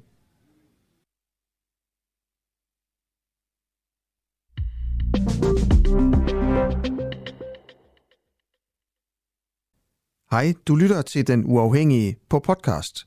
Husk, at du også kan lytte med, når vi sender live hver morgen kl. 7. Download vores app, Den Uafhængige, og tryk på play-knappen. Det er helt gratis. Hvem var det, vi hørte her, Christoffer? Det var Jonas. Øhm, det er jo det navn, de ligesom går under, de her Ukraine-krigere. Ja, øhm, han er anonymiseret. Ja, og øh, det var i snak med øh, vores kollega Clara, Clara Vind. Jeg tror ikke, vi skal sige så meget mere. Interviewet, det, det taler for sig selv. Altså, vi skal også tale med Claus Mathisen øh, senere. Øhm, blandt andet tænker jeg om det ene spørgsmål, han jo siger. Han siger jo blandt andet, at vi skulle, altså ukrainerne, tage alt fra dem, altså alt fra, fra russerne. Så bliver han spurgt ind til, om de fulgte krigens regler, så svarer han, nej, nej, nej, det er der ikke nogen, der gør. Nå. Nu skal vi til noget, noget ganske andet. Og klokken er blevet 7 minutter over 8. Har man løst uh, problematikken med voldelige fodboldfans? Udebanefans de har ikke været velkomne til de to sidste kampe mellem Brøndby, IF og FCK, og det er altså noget, som tilskuerne, i hvert fald mange af dem, har været meget utilfredse med og også lavet højlytte protester omkring. Men nu er der igen adgang for udbanefans til øh, fremtidige kampe mellem de her to rivaler. Vi taler nu med Claus Thomsen, han er direktør for Divisionsforeningen. Og Claus, lad os bare starte der. Er problemet nu løst? Godmorgen. Ej, generelt så har vi jo altså et meget, meget lille problem, vil jeg sige. Hvis okay. vi kigger på det statistisk, så er det at gå til fodbold, det er en af de mere sikre ting, man kan foretage sig i Danmark. Så, så, så det er jo ikke et stort problem, vi har, øh, men, men enkelte problemer er jo øh, er store nok. Men, men altså, vi arbejder jo hele tiden med det i dialog med, med fans, som, øh, som noget af det vigtigste, og så har vi ovenpå alt det sikkerhedsarbejde, vi laver i forvejen, lavet en sikkerhedspakke, hvor det blev, blevet, obligatorisk at lave planer og lave særlige planer op til kampe med højt spændingsniveau, som det hedder. Øh, vi har øh, forskellige andre ting. Vi skal have en gennemgang af alle stadioners altså indgangsforhold osv. Så vi har en hel række initiativer i, sø- i støbeskeen, som gerne skulle give os et, øh, et yderligere skub fremad.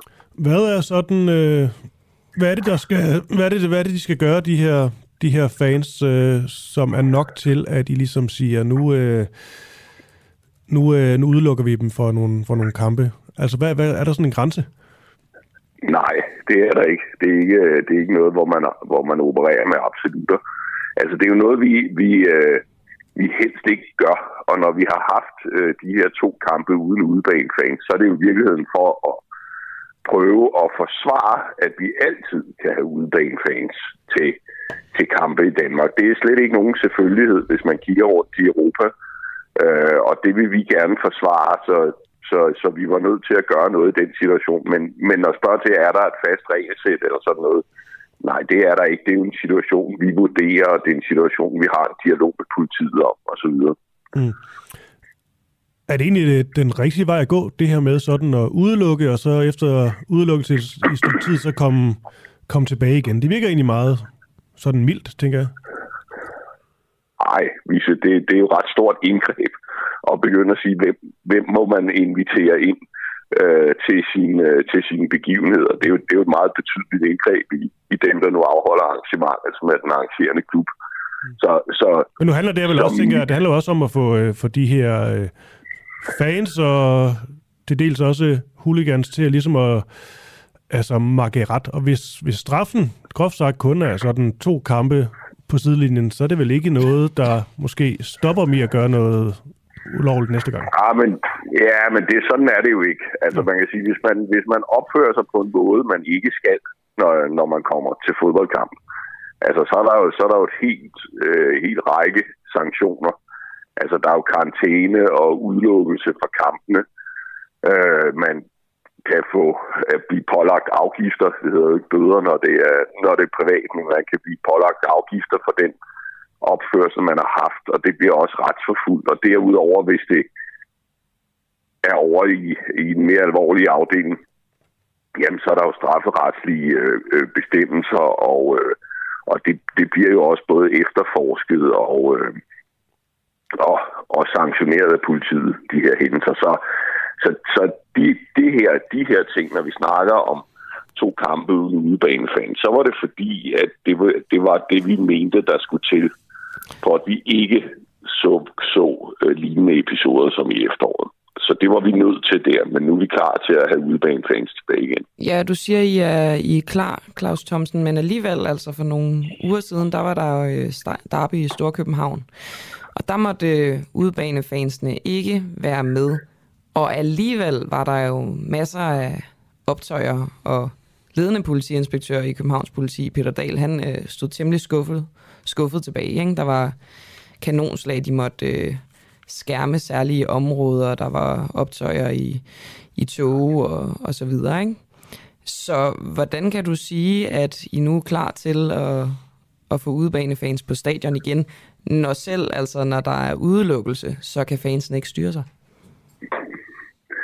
Ja, det, det, bliver jo, det bliver jo for, måske sådan en kort interview, men det bliver jo et kompliceret spørgsmål med, med hvor er ansvaret henne, og hvor går ansvaret. Der er jo ikke nogen fodboldklubber, som opfordrer til, at, øh, at nogen som helst skal opføre sig dårligt i det, i det offentlige rum. Det er der bestemt ikke. Må jeg stille spørgsmålet øh, lidt mere og, simpelt? Så? Ja. ja. Altså med det, vi så øh, for nogle uger siden, er fansene så klar til at komme tilbage til udebanekampene? Ja, det tror jeg, de er øh, vil jeg godt sige, fordi det var det, vi så. Altså, man, man kan jo definere masser, men altså, for det første var det jo ikke i forbindelse med, med kampen på stadion og så videre. For det andet, så er der jo en fornuftig dialog med alle fans, og det, man skal altså også vide, at når vi snakker, det vi snakker om her, det er jo, det er jo, en, det er jo en brøddel af alle de fans, som har det rigtig, rigtig sjovt øh, med, at gå til, øh, med at gå til fodboldkampe, også til udekampe. Det er jo meget, meget få som ødelægger det for rigtig mange. Og, og, selv, og, og, og nogle gange kan vi blive nødt til at gøre noget, som at, som at sige, der kan ikke være udebanefans, selvom vi godt ved, at det jo er rigtig, rigtig få af de mange, øh, der er skyld i det, men, men vi skal jo kunne garantere hele begivenheden. Men, men jo, øh, det, det mener jeg bestemt, det er. Alright. Men det er vel også en... Ja. Jeg tænker også bare, at der er rigtig mange ting på spil, fordi at, øh, der bliver også mistet mange... Der bliver mistet mange indtægter, kunne jeg forestille mig, når man tager sådan nogle indgreb her. Øh, både, både ja og nej. Hvis, det, hvis du tænker på tilskuerindtægter, så er tilskuerkapaciteten måske i virkeligheden en lille smule højere, når man ikke har udebanefans. Øh, fordi så skal man ikke have nogen, så er der nogle sikkerhedszoner, der begrænser antallet af pladser. Men så, så nej i den forstand, men ja i den forstand, at det er jo, det er jo super vigtigt og en del af fodbolden med den her øh, rivalisering, sportslige rivalisering og den rivalisering, der er mellem fans. Jamen det er også det, det jeg mener, fordi det er jo også farligt, hvis fodbold bliver for, det tror jeg i hvert fald, nu er jeg selv fodboldfan, det er jo vel hård en grænse, fordi at selvfølgelig vold og sådan noget, nej tak. Men det er jo også farligt, hvis det bliver alt for kedeligt. Jamen, fodbold er jo aldrig kedeligt. Og, Nå, jeg tænker også på, på, på, på tribunerne, altså hvis, hvis fans ja, ikke må være lidt og sådan noget, så... Ja. men det må, det må man da bestemt også. Altså, det, vi ved jo godt, at fodbold er en intens oplevelse, og det er det jo også på tribunerne, og øh, hvis man var inde og se kamp i, øh, i, i København i går, så ville man jo også kunne se nogle fantastiske tribuner, hvor der var masser af gang i den. Så det er der jo ingen, der, der ønsker at begrænse overhovedet. Det, det der ikke er, det er, at vi, vi kan jo ikke have vold, og vi kan ikke have herværk, og vi kan ikke have andre ulovligt. Alright, Claus Thomsen, øh, direktør for Divisionsforeningen. Tak for snakken. Det var altså lidt. En god, øh, hvad er det, torsdag i dag til dig? Det tror jeg. tak lige måde. Hey. Godt. tak. Hej. Det lad, lad mig... Ja, ja, hvad, ja, undskyld, undskyld. Det er hvad fordi, de? jeg vil bare gerne begynde gulør og sige, at jeg er ikke fodboldfan, men jeg forstår simpelthen ikke, hvis en fodboldfan begår vold i forbindelse med en kamp i eller, eller på eller omkring stadion, hvorfor får man så ikke bare livstidsudelukkelse? Ja, det er også nogen, der gør. Okay. Det er nogen, der gør. Det er jo ikke alle. Og man har jo også en form for huliganregister, men det er ikke blevet helt så stærkt i Danmark, det som går det da ikke eksempelvis godt. i, uh, i England. Og problemet er jo også netop, så står de ude foran stadion. Og det har været et problem i England også, og så tager de her fans jo med til udbanekamp, men så sidder de bare på den lokale bar. Ja, det er selvfølgelig heller ikke Og laver ballade der og står ude foran stadion, og så er det sådan, det er en svær en. Men det er faktisk en, nu har vi lige en, en sidste ting omkring fodbold, ikke? Det er faktisk en større diskussion, fordi sådan noget som, vi er enige om vold, nej, nej, nej, det gider vi ikke. Men sådan noget som, jeg elsker sådan noget som romerlys. Og jeg synes, det er fedt, når der er gang i den. Og det er jo derfor, at der er nogen sådan som mig, der jo elsker italiensk fodbold lidt højere end engelsk. Fordi engelsk fodbold, de er altid fyldt af stadions. Det er et snorlige produkt. Det hele spiller. Masser af penge. Men de der fangrupperinger, de er jo også på grund af det huliganregister, hvilket sikkert langt hen ad vejen er godt. Men de er bare, de er der ikke længere. Altså, det er primært turister, der sidder og ser de her, de her kampe. Når man så tager til Italien og ser, så starter en kamp, altså lige bliver smidt tre kanonslag, alle råber og skriger, øhm, op nogle romerlys, men det gør bare, at stemningen er så langt mere intens. Det er en langt større oplevelse, synes jeg. Mm. Men det er selvfølgelig, jeg ved godt, det er. Jeg kan ikke opfordre ikke til noget, men det er meget sjovt at gå til fodbold, hvor der er gang i tilskuerpladsen, end sådan noget, hvor der sidder nogle turister hænderne i skødet. Klart. Sikke meget fodboldsnak. Nu stopper Husk, der er Giro d'Italia, 6. etape i det. Okay. Vi skal videre. Fair nok, fair nok. Vi skal videre, det er rigtigt. Vi skal øh, tale om, hvor mange soldater, der skal til, før der er tale om en hær. Øhm, et ja til afskaffelsen af forsvarsforbeholdet peger mod en europæisk hær, sådan sagde tidligere europaparlamentariker og nuværende, lidt endnu, folketingsmedlem for kristendemokraterne Jens Rode til den uafhængige for nogle dage siden. Men han var bare i tvivl om, hvornår noget, der er noget, altså hvornår der er tale om en hær. Hvor, ja, altså en indsatsstyrke øh, på 5.000 mand er jo det, det er jo ikke tilfældigt, man vælger 5.000 mand, for det, det, det, det er en bataljon udgør. Bliver det en Og fælles... det er, Kan man kalde det en fælles her? Undskyld, jeg sådan spørger om det hele tiden. Det er bare fordi, du ved... Jamen, jeg er jo ikke militær analyt. Jeg, jeg, jeg kender ikke forskellen på en indsatsstyrke og en fælles her, men jeg vil jo vurdere det til, at det øh, er et, øh, skal vi sige, en, en indsatsstyrke er vel en, en fælles hærenhed på en eller anden måde. Okay. Men det skal du lige sådan spørge i detaljer om inden for, øh, inden for de øh, militære kyndige. Ja, lad os lige øh, spørge en øh, militær kyndig, der hedder Christian Lindhardt, og er major og militæranalytiker ved Forsvarsakademiet. Hvordan definerer man en her? Godmorgen. Godmorgen. Jamen, en her defineres jo ved, at en nation øh, har besluttet sig at kunne øh, forsvare sin nationale integritet gennem øh, brug af væbnet magt. Det er der jo nogle nationer, der har sagt, at de ikke vil. Island har for eksempel ikke nogen væbnede styrker. Øh, men så er der andre, øh, de fleste andre lande har så væbnede styrker i en anden, øh, en eller anden forstand. Og hvis vi siger her, så er det jo, så er det jo os, tør jeg sige, for jeg er selv fra herren, der kæmper på landjorden. Men derudover, så vil der typisk være flyvevåben og søværn, som vi kender det i Danmark. Og samlet set, så udgør det så de en nations væbnede styrker. Det der med at sætte tal på, det er, det er lidt svært. Øh, nu, nu vidste jeg jo, hvad vi skulle tale om i dag, så derfor har jeg kigget på, at Luxemburgs væbnede styrker udgør øh, knap 1000 mand, mens øh, Storbritanniens væbnede styrker udgør over 150.000 mand. Så at sætte tal på kan godt være lidt svært. Men hvad så med, øh, hvad så med det her med, hvem der ligesom øh, styrer her? Det lyder lidt barnagtigt, men mm-hmm. øh, fordi man, vi snakker jo om det i forbindelse med en EU her. Det er jo lidt sådan et sammenskudskilde af øh, soldater fra forskellige medlemslande. Det samme gør sig jo i virkeligheden gældende med NATO. Kan man kalde det for en her, når det er øh, et sammenskudskilde? Altså, det kommer, det kommer an på, hvordan uh, kommandovejen den kører. I, ja. i NATO-rammen, som, som vi jo ligesom kender, den er etableret, der er der jo ikke tale om, at der er en NATO her. NATO har ganske, ganske få enheder, som er under NATO-kommando. Det gælder blandt andet de der AWACS-fly, der flyver rundt over Europa og, og kan overvåge luftrummet. Derudover så er de øh, enheder, som, som ligesom øh, er under NATO-paraplyen, det er enheder, som nationalstaterne, der er medlemmer af NATO, på, øh, efter, efter eget valg, øh, afgiver til NATO og siger, at dem her, dem må I anvende til det og det og det i den og den periode. Men mindre Hvad angår, altså artikel 5 bliver aktiveret, vel? Ja, men, men nej, ikke med mindre øh, det hænger sammen, for så er det nationalstaterne, der hver især går ind og siger, artikel 5, vi anerkender nu, at artikel 5 er aktiveret, mm. dermed stiller vi vores væbnede styrker til rådighed, og så melder de jo sig ind til NATO's kommandostruktur, ja, vi kan stille med en fregat, og så er der nogen, der stiller med nogle fly og nogle kampvogne og sådan noget. Så det vil stadigvæk være nationalstaterne, der byder ind i NATO-strukturen, og så siger de, værsgo NATO, det må I gerne bruge til det og det, på det her det tidspunkt, eller i det her det tidsrum. Så i forhold til, hvis man skal kalde det en EU her, så skulle vi ligesom overgive øh, bestemmelsen over vores tropper til en øh, EU-kommando, som så kunne øh, altså benytte dem, som, som det passede dem. Altså selvfølgelig med nogle, ja. øh, nogle procedurer for inden, ikke? Ja, øh, nej, jeg, jeg, jeg vil nærmere sige, at hvis du skulle være tale om en egentlig EU her, så skulle man altså tillægge EU, altså den europæiske union, national status, og den union skulle så inden for rammen af sin egen nationale status kunne have væbnede styrker, som, som den ligesom selv er rekrutteret og uddannet og indsatte. Øh, så længe det enkelte land på frivillig basis, ikke bundet på frivillig basis, øh, kan tilmelde enhederne, så er der ikke i min forstand, eller i min forståelse, tale om en egentlig her. Okay. Jamen, så, så fik mm. vi da det på plads, at det ikke handler om øh, størrelsen, men mere om, om gørelsen på en eller anden måde. Og så, og så hørte jeg lige, at den gode Jens Rode sagde, at 5.000 mand, det svarer til en bataljon. Jeg vil normalt sige, at det svarer til en brigade, men jeg ved ikke, om han har aftjent sin værnepligt, men, øh, men der vil han have lært det ellers.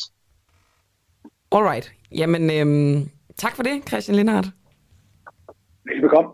Og rigtig god dag, altså med jord- og militæranalytiker ved Forsvarsakademiet.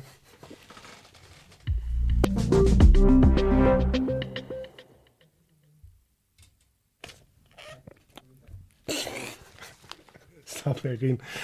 Nå, undskyld. Er der behov for mere regulering af ansigtsgenkendelse? Et forlig mellem ansigtsgenkendelsesvirksomheden, der hedder Clearview, AI og borgerrettighedsorganisationen ACLU betyder, at virksomheden ikke længere må stille sin database med billeder af ansigter til rådighed for de fleste virksomheder og andre private aktører i USA. Nå, Camilla hun har fået et mindre grinflip ind i studiet. Nå, jeg prøver lige at læse det ordentligt op. Clearview kan derfor ikke længere behandle folks unikke biometriske identifikationer som en kilde til profit. Vores journalist, Lukas Boritz, han, øh, han ringede til journalist og teknologisk kritiker Anders øh, Kjærulf, som også har et lille program her for, for Den Uafhængige. Og her kan du høre øh, Kjærulf fortælle om den kontroversielle teknologi og betydningen af netop det forlig. Kan du starte med at forklare mig, hvad er det, der sådan er specielt ved den her type teknologi, Clearview har arbejdet med? Sådan, hvordan adskiller den sig fra de andre databaser, man har haft? Det, der gør Clearview øh, så store inden for det, der hedder ansigtsgenkendelsessoftware, som er det, de er eksperter i, det er, at de simpelthen øh, bare rager alle de billeder til, så de på nogen måde kan finde, og det gælder blandt andet billeder fra Facebook og alle ting, de finder på det åbne internet. Dem bruger de til at opbygge den her database, som man ligesom kan slå op i alle billeder, der findes i hele verden. Før tiden har man ligesom, hvis politiet normalt skal finde nogen, der er blevet væk, eller nogen, man vil øh, gerne vil anholde for en eller anden øh, stykke kriminalitet, de har begået, så leder man i forbryderalbum, altså det vil sige billeder, der er taget af folk, som øh, har begået en eller anden form for, for forbrydelse. Her taler man om, at man simpelthen søger ned i hele internettets gigantiske bunke af billeder over det hele, og det har lige siden starten, da de begyndte på det her, det er en tre år siden, eller sådan noget, de gik i gang med det her, der har det givet en frygtelig masse ballade, og den eneste grund til, at de overhovedet har kunne lade sig gøre det, fordi de blandt andet har været baseret i Hongkong, hvor man har lidt løsere øh, regler omkring det her.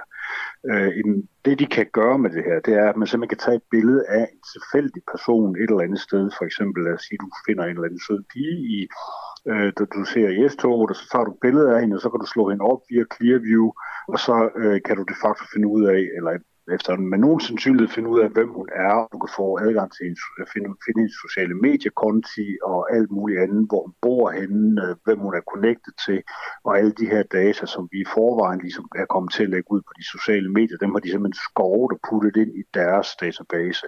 Og det vil sige, at de har biometriske oplysninger på stort set alle borgere i hele verden, øh, hele tiden og non-stop. Øh, og det, øh, det har der hele tiden været en masse kontrovers om, fordi der var ikke nogen, der har lyst til, at det her værktøj ligesom er offentligt. Så du kan heller ikke downloade den som app. Ja. Clearview har så levet rigtig fint af at sælge det blandt andet til, øh, til ordensmagten, øh, især i USA. Så vidt jeg ved, at der ikke nogen, der kunne drømme om at bruge det i Danmark, og heller ikke i Europa, hvor det vil være i strid med GDPR, så det står og hylder over det hele. Men der er, øh, hvad hedder det, amerikanske firmaer, amerikanske ordens, øh, hvad hedder det, øh, forskellige politikredse, der bruger det derovre øh, ret meget, endda er det er en ret stor forretning.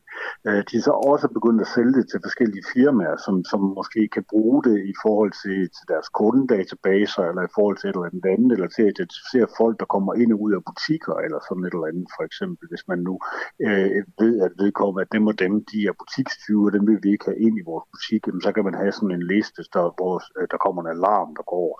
Øh, og det er så det, som det lykkes øh, ACLU at, at sætte en, øh, en stopper for, at de må ikke sælge til private mere. Ja. Det betyder ikke, at firmaet er holdt op med at eksistere. Det betyder bare, at de er blevet begrænset en lille smule i det, de, det, de laver.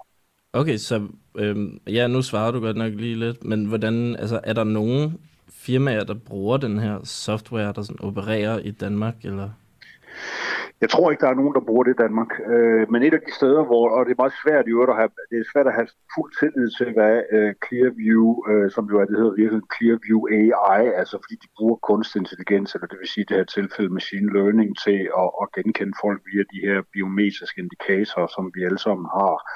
Øh, jeg tror ikke, der er nogen i Danmark, der, der, der bruger det her system, men de, de reklamerer meget hårdt for sig selv øh, alle mulige steder. De har en meget aktiv presseafdeling, og på det seneste har de slået sig selv op på, at de også har leveret det her øh, Clearview system til øh, Ukraine, så Ukraine kan bruge det til at identificere for eksempel, øh, hvad hedder det, russer i blandt øh, deres egne tropper, altså overløbere eller agenter, øh, der skulle være der, så man hele tiden kan, så man kan se, hvis der kommer nogen ind, der ikke skulle være der i det her rum, eller som måske har nogle andre agendaer ja. end dem, som ellers er der. Ikke? Så det er et af de steder, de i hvert fald slår sig op på. Det er nok det nærmeste, vi kommer Danmark lige øh, på nuværende tidspunkt, hvis det overhovedet er rigtigt, og det ikke er bare ja. noget, de finder på.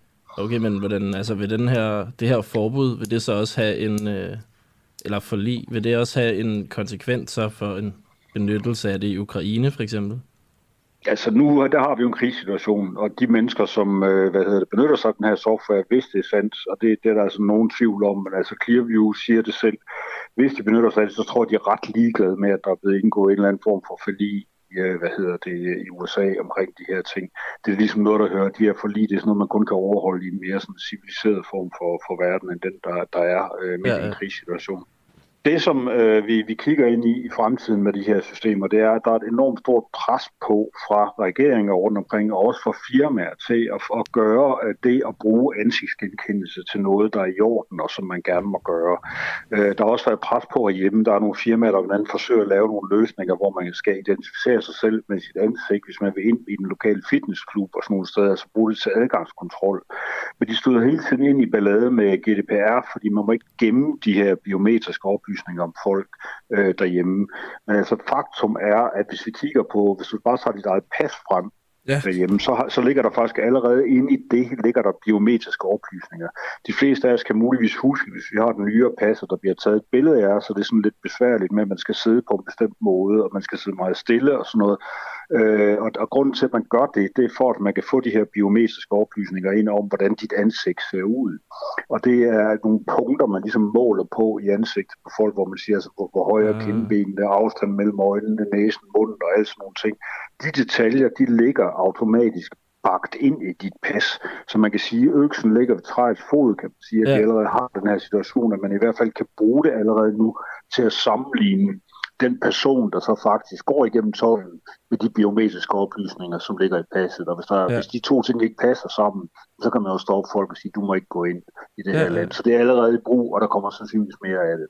Ja, velkommen til fremtiden. Ja. Det findes allerede. Hvis man ikke må benytte det, hvordan kan det så være, at det bliver benyttet? Mm, altså for det første presser man jo hele tiden, man presser hele tiden grænsen for at se, hvor meget kan man gøre. Øh, der er firmaer hele tiden, som vil prøve på at se, hvor langt kan vi komme med det her, fordi de, vil, de forventer, at de kan tjene nogle penge på det, og de forventer, at de, øh, de kan lave forretninger på det her. Ja. Øh, så, så alle ligger ligesom og tester det her i øjeblikket. Plus der ligger den her sædvanlige pres for sikkerhed, og man vil have mere øh, folk, skal passe på med, der er terrorister, man gerne vil genkende. Man vil gerne have mulighed. For politiet ville det jo være dødsmart, ja. hvis man bare havde øh, kunne tage, have et billede fra et gerningssted, og så køre det op imod en uh, sådan worldwide database, og så få navn, adresse og social, øh, sociale medier på, på alle mennesker. Det er også et mareridt, det her, for, for de fleste almindelige borgere, ja. at man man skal kunne blive identificeret alle mulige steder, hvor man er henne. Øh, og, og risikoen for, at der ikke er styr på de her oplysninger, det, det, det jo, kan jo altså rigtig, rigtig hurtigt blive et problem. Ikke? Altså indtil videre holder ja. Clearview dem for sig selv, men hvad nu, hvis de bliver hacket, for eksempel? Ikke? Så har vi et stort problem alle sammen. Her var det altså øh, vores øh, kollega Lukas Boric i øh, samtale med Anders øh, Kjærulf, og klokken den er blevet halv ni. Er trafikken i København vigtigere end klimaet. Klimaaktivister fra gruppen Extinction Rebellion har gentagende gange i løbet af den her uge blokeret for trafikken i København med det formål at simpelthen lukke politikerne på Christiansborg inde. Øhm, Peter Dahl, ledende politiinspektør og chef for Københavns Politis Beredskab. Hvad har de største udfordringer været, udfordringer været i løbet af ugen? Ja, det, det kommer jo an på, hvilket perspektiv man har på. Hvis man er bilist, som du selv lige nævnte, øh, så har de største udfordringer nok været, at øh, trafikken jo har været øh, kraftigt påvirket i, i, i perioder. Øh, hvis vi tager det fra et politiperspektiv, så har nogle af de største udfordringer været de her meget kreative måder, som, øh, som de her aktivister har, har linket sig fast og limet sig fast øh, og alt muligt andet. Så der har været en hel del udfordringer, vil jeg sige. Okay, nu vi går lige tilbage til trafikken om lidt, men limet sig fast? Ja, ja, altså det, det, har, det har man også benyttet sig af. Øh, vi har set mange kreative øh, Jamen, hvordan kan man det? indslag. I, i Jamen, så, de, de limer simpelthen sig selv fast øh, til kørebanen eller til et rækværk, øh, eller hvad det nu kan være. Så øh, det, det er en model, øh, som har, har været i brug her i, i løbet af, af foråret flere gange, og nu har vi så set det mere intensiveret nu her. Så, så det benytter man sig af, og så har man nogle træfødder, øh, som man sidder op i tre meters højde, øh, hvor man har linket sig fast, og i går så vi en masse eksempler på, at man havde stukket armene ind igennem sådan nogle øh, gamle nedløbsrør ud af smedjern, og så havde man linket sig fast inde i, i, i dem, så vi ikke øh, kunne få skilt dem ad. Så der har været mange, øh, lad os sige, tekniske udfordringer for politiet den her uge. Ja, okay. Men hvis vi så lige går tilbage til øh, trafikken, hvad, hvis du kan blive lidt konkret på, hvordan den er blevet påvirket, altså snakker vi bare, øh, hvad skal vi sige, en times forsinkelse for, for al trafik, eller var der andre ting, som altså specifikke køretøjer, I oplevede, der var forhindret i at komme forbi? Vi har ikke fået nogen meldinger om, at, øh, at, at det har haft konsekvenser for udrykningskøretøjer og andet. Det har vi ikke. Øh, det kan jeg ikke afvise, at det har gjort, men, men det er ikke noget, jeg har hørt noget om. Men det er jo sådan, at, at trafikken i København er jo sådan en, en, en virkelig en balanceakt. Øh, så der skal jo ikke meget mere end, end fem minutters forstyrrelse til i et, øh, i et centralt kryds i København, så giver det jo påvirkning hele vejen ud til, til indfaldsvejene på motorvejene omkring København. Ikke? Så, så det har vi jo set. Men jeg vil sige, at vi har sådan været rimelig hurtige øh, i den her uge øh, til, at, og, og nogle har vi fået flyttet ved dialog, og andre har, har vi måttet bære væk. Øh, så det har ikke sådan været helt voldsomt, men, men der har jo tidligere været eksempler på, hvor vi måske ikke har været helt forberedt på samme måde. hvor vi jo kunne se, at trafikken har været påvirket helt ud på indfaldsvejen og motorvejen til København. De trafikpropper, som øh, det skabte, var de større end, øh, end det, som man normalt ser engang imellem? Øh, i, nu ved jeg ikke lige, en øh, større i forhold til hvad? Jamen, at det var, altså, der var, at det var større trafikpropper, at de var mere omfattende, end det, man ser på en almindelig onsdag en gang imellem. Ja, det er klart. Det har jo selvfølgelig en effekt, at øh, man sætter sig ud og blokerer trafikken. Det, det har skabt øh, mere øh, kø og trafik øh, i København og omkring København. Okay. Hvordan øh, ser I politiet øh, på, at Extension Rebellion afholder de, det her, øh, de her civil ulydigheds øh, happenings og workshops, altså at de, de vejleder i bevidst lovovertrædelse?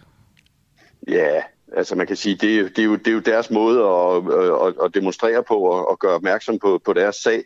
Øh, og man kan sige, det, det må vi jo så forholde os til, og derfor har vi også været en lille smule bedre, kan man sige, forberedt i den her uge, hvor det ligesom har været planlagt og derfor har vi også været lidt hurtigere til at få flyttet den, når de har, har øh, linket sig fast, eller hvad de nu har gjort på, på kørebanerne. Så altså, det, er jo, det er jo den øh, model øh, for, øh, for demonstration, øh, som, som de har valgt at få at gøre opmærksom på, på den sag, de nu har. Så, så det har vi sådan set ikke den store holdning til.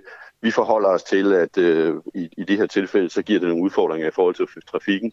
Øh, og når man sætter sig midt på en kørebane, så er det jo i princippet ulovligt, og så, øh, så forholder vi os til det. Har I overvejet bare at lade dem blive siddende? Ja, det, det, det gør vi jo også nogle gange, kan man sige, øh, øh hvis, hvis de sætter sig nogle steder, hvor det øh, ikke på den måde påvirker hele samfærdsen i København. Øh, så det kan man godt se eksempler på, at øh, vi har lavet dem sidde også i, i, i længere perioder. Øh, så, så det er ligesom en konkret vurdering for hver gang. Men jeg vil sige, at lige så vel som de er blevet bedre til at, at, at linke og lime sig fast, så er de jo også blevet rigtig gode til at finde de kryds, øh, hvor, hvor hvad skal man sige, påvirkningen er størst, øh, og det gør så, at vi er nødt til at gribe ind lidt hurtigere. Men bare lige for at være øh, helt sikker, I har ikke fået nogen meldinger om, at øh, for eksempel ambulancer ikke kunne komme forbi, eller at der var borgere, som øh, ikke kunne få hentet deres børn, eller nogle gravide, der skulle føde, eller noget i den stil? Altså jeg kan i hvert fald bare sige, at der er ikke nogen, der har ringet til mig og sagt det, men jeg er også helt sikker på, at der er ikke nogen, der ringer til mig og siger, hvis de er kommet lidt for sent ned for at hente Jonas i børnehaven. Men, men, men det er da meget sandsynligt, at der er nogen, der er kommet for sent på arbejde, og de ikke har fået hentet Jonas i børnehaven. Det ved jeg simpelthen ikke. Det er der ikke, det, der er ikke nogen viden om. Okay, så du har ikke hørt nogen meldinger. Man kunne godt forestille sig, at det ville skabe en del øh, palaver, hvis der for eksempel var en ambulance med udrykning, der ikke kunne komme forbi. Ja, jeg, jeg har ikke hørt noget om det i hvert fald. Alright, jamen øhm, så tror jeg, det var det, Peter Dahl. Det er helt i orden. Ledende politiinspektør og chef for Københavns Politis Beredskab. Kan du have en god dag? I lige måde. Jeg har hørt simpelthen en altså, overophedet debat mellem Ole Birk Olesen og en repræsentant fra Extension Rebellion i uh, Pit Debat i går. Ja. De, de, de, var, de var meget, meget uenige om, hvad der var demokratisk. Ole Birk han mener, at når man begår civil ulydighed, så er man ikke demokrat. De her bøder, de snakker om Liberal Alliance, ikke? Mm-hmm.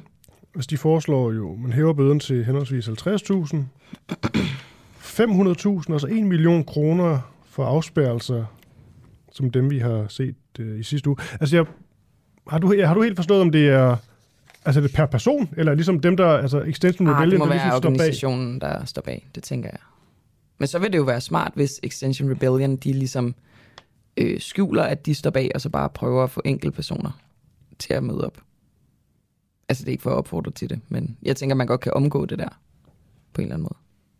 Ja, ja, det er jo ligesom det, det, vi siger med Amager, Amager Fælleds øh, mm. venner. Dem, der så laver balladen, de siger, at Amager Fælleds venner jo ikke er nogen af dem. Præcis. Ja.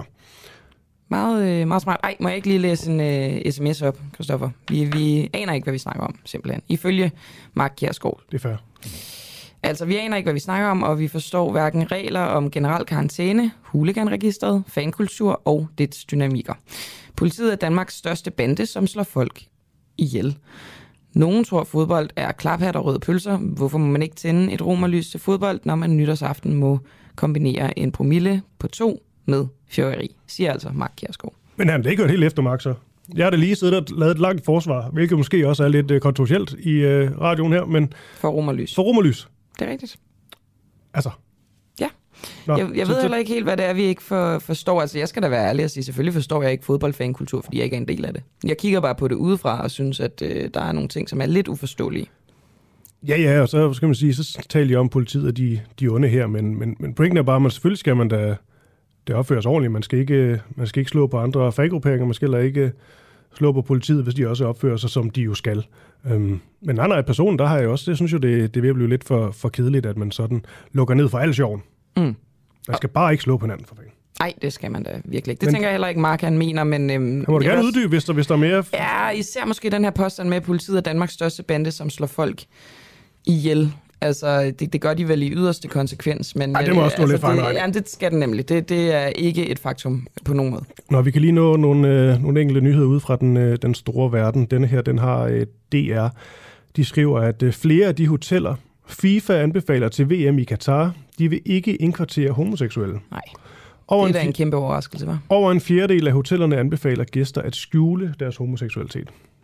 Det bliver bedre og bedre, det igen. Ja, og samtidig ikke, så har DBU jo, kan jeg kan huske i efteråret, var de ude at sige, at øh, man som homoseksuel fan sagtens kunne rejse til Katar mm. som fan og se, øh, se VM. Ikke?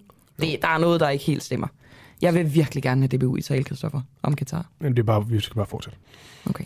De svarer mig ikke længere, må jeg så bare sige. Nej, så er vi jo bare i talsæt, at de ikke svarer, eller lave en kampagne, eller, eller noget. Fordi... Ja. Jeg er enig. Ja, fordi, fordi de også de har lovet, at de vil komme med aktivistiske tiltag. Det lovede de ligesom efter, vi kvalificerede os at de ville komme med aktivistiske tiltag til, øh, når vi skulle træne nede i Katar øh, under VM. Ikke? Mm. Jeg vil bare gerne vide, hvad det er for nogle tiltag. Ja, lige nu er vi altså på et niveau, hvor øh, vi har en øh, profileret landsholdsspiller for kvindelandsholdet, Nadia Nadim, som simpelthen er blevet VM Katar ambassadør. Men hun er jo stadigvæk på landsholdet. Det er korrekt. Nå. Vi har lige en enkelt kort nyhed, som øh, sikkert kan få øh, pisset i k hos nogen, fordi man tænker, sådan noget med mærkedag, ikke? Det er i hvert fald nogen, der, det, altså, hvor man tænker, har vi brug for mærkedage til alting? Det lyder som om, at nogen af dig, Christoffer. Undskyld, det var det også. Men jeg har bare sådan lidt, altså skal vi have... FN udnævner 12. maj til International Plantesundhedsdag. Okay, nu er jeg med. Ja, det er sådan lidt på niveau med International Pandekagedag. Det er jo min pointe. Ja. Ja. Planter udgør op mod 80% af de fødevarer, vi spiser i hele verden, men op mod 40% af produktionen går tabt på grund af skadedyr og plantesygdomme. Derfor har FN udnævnt 12. maj som ny mærkedag for planter, det skriver Landbrugsstyrelsen. Jeg har det bare nogle gange med de her også, den her hvad hedder den, World Earth Day, hvor man så skal tænde et lys for at skabe mere CO2. Altså, jeg forstår det ikke. Altså, Nej. Der er, nå. Men der er altså en ny mærkedag på vej, og jeg ved ikke helt, hvad vi skal. Det, Jamen, det, det, måske er det noget med noget awareness. Det kan jo også gøre en forskel her i verden.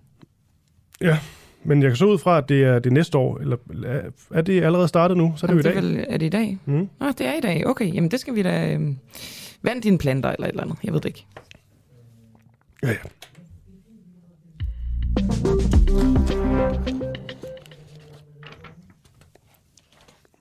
Det er ikke sådan gået særlig mange snæse forbi, tror jeg, at TV2 i, øh, i sidste uge havde premiere på øh, en dokumentar om Herlufsholms hemmeligheder. I denne her dokumentar, der beretter en række tidligere elever, at der i årvis har været en voldelig kultur med krænkelser og grov mobning på denne her berømte skole på Sydsjælland. Og så også et større problem med, at nogle af de elever, der ligesom er angiveligt i hvert fald, er gået til, øh, til lærerne, ligesom har fået at vide, at de vil gerne lade være med ligesom at fortælle det her videre. Den holder vi ligesom øh, in-house, som man siger.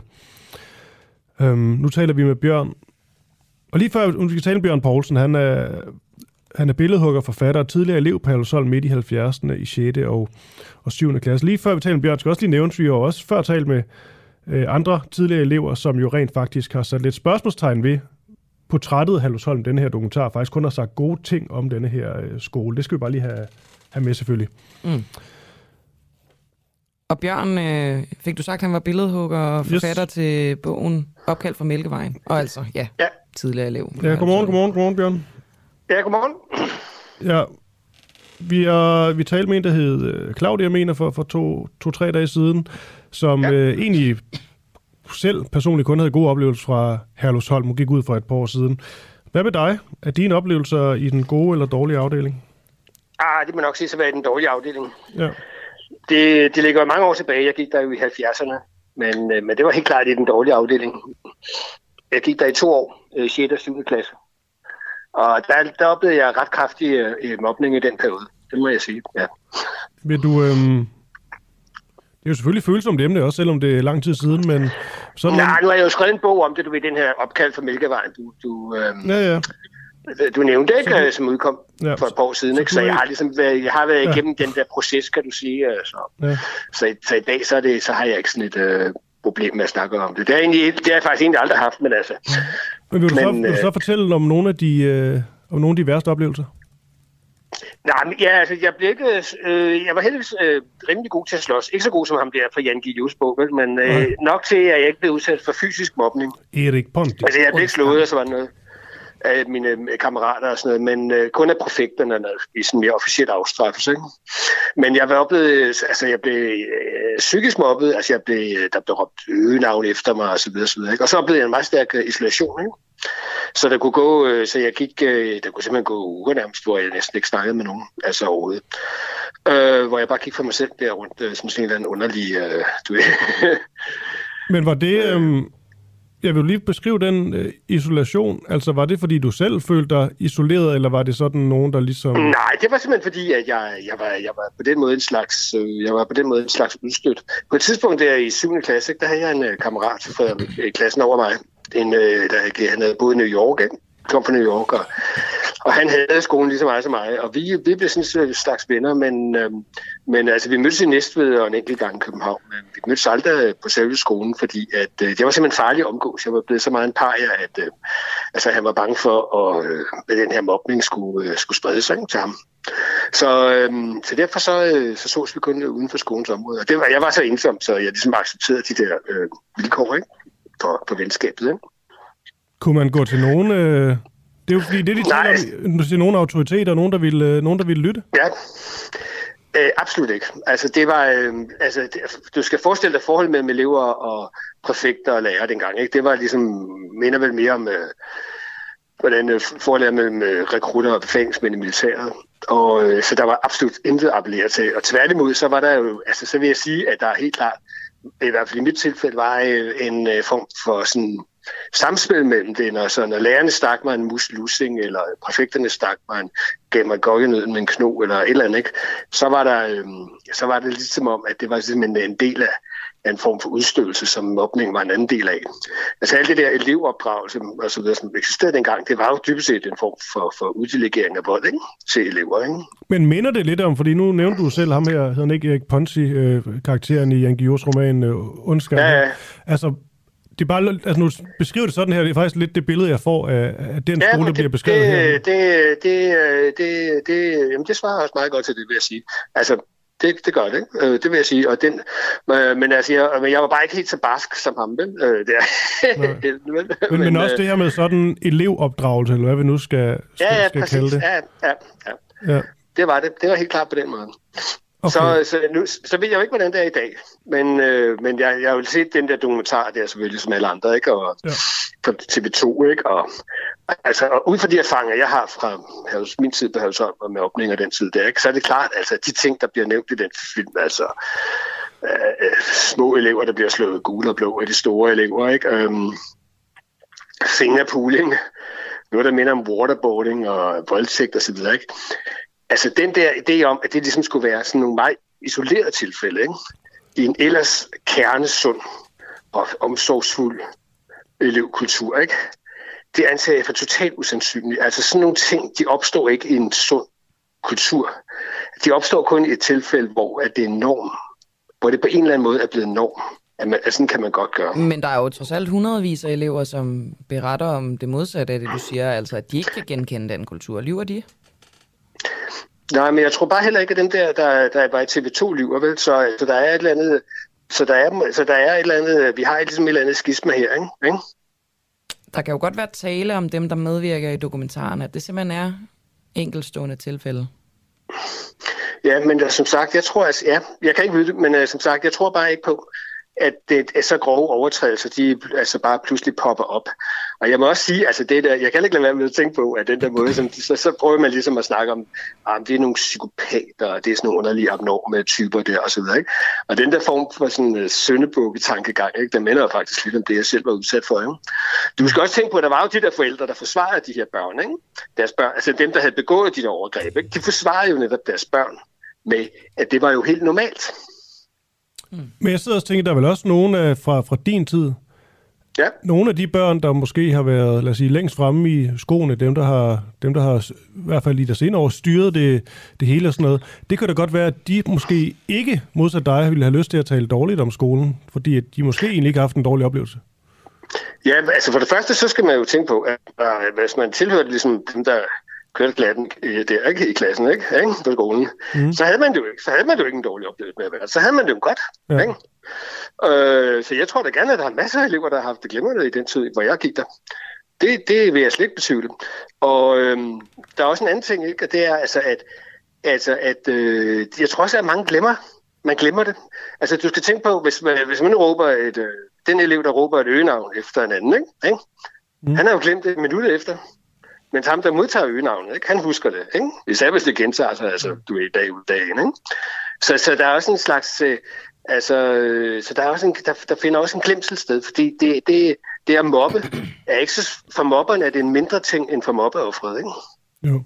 Er det for dig at se den store forskel? Det er bare fordi, jeg tænker sådan på min egen folkeskoletid. Ja.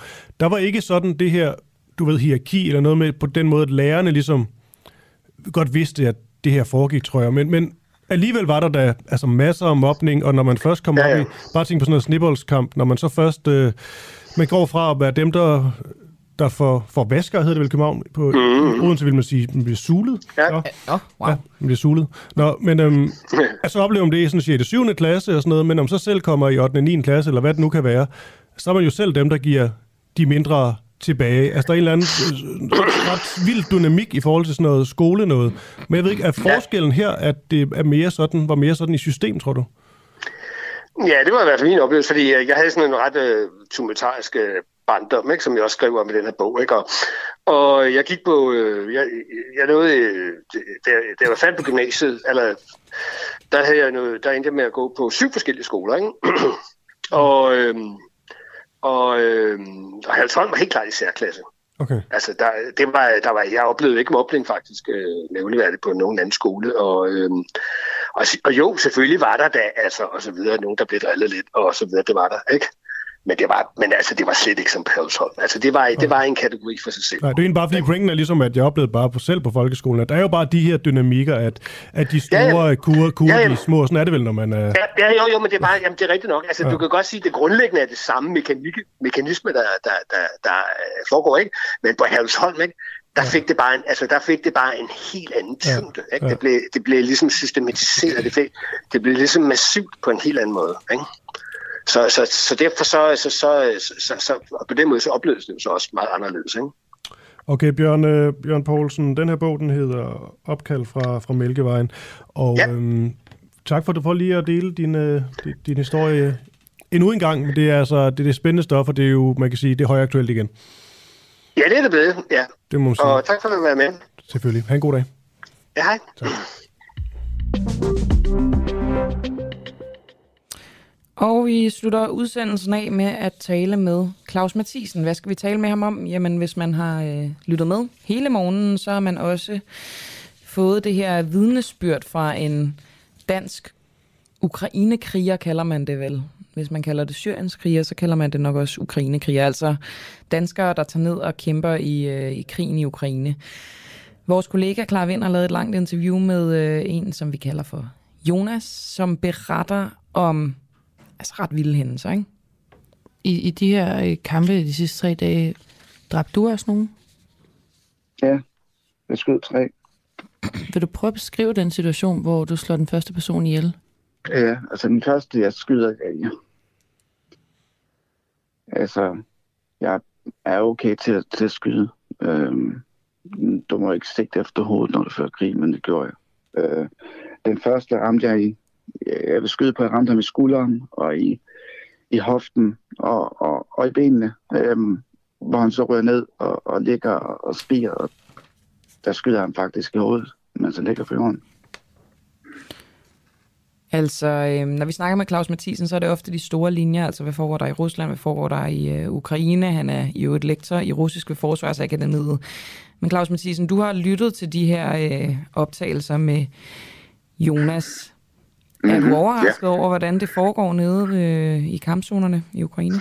Nej, det er jeg ikke spor overrasket over. Det er jo ofte, det er jo ofte sådan, det ser ud, når man er på, med benene på jorden og står med, med, med, med kampens, hvad skal vi kalde det, stress.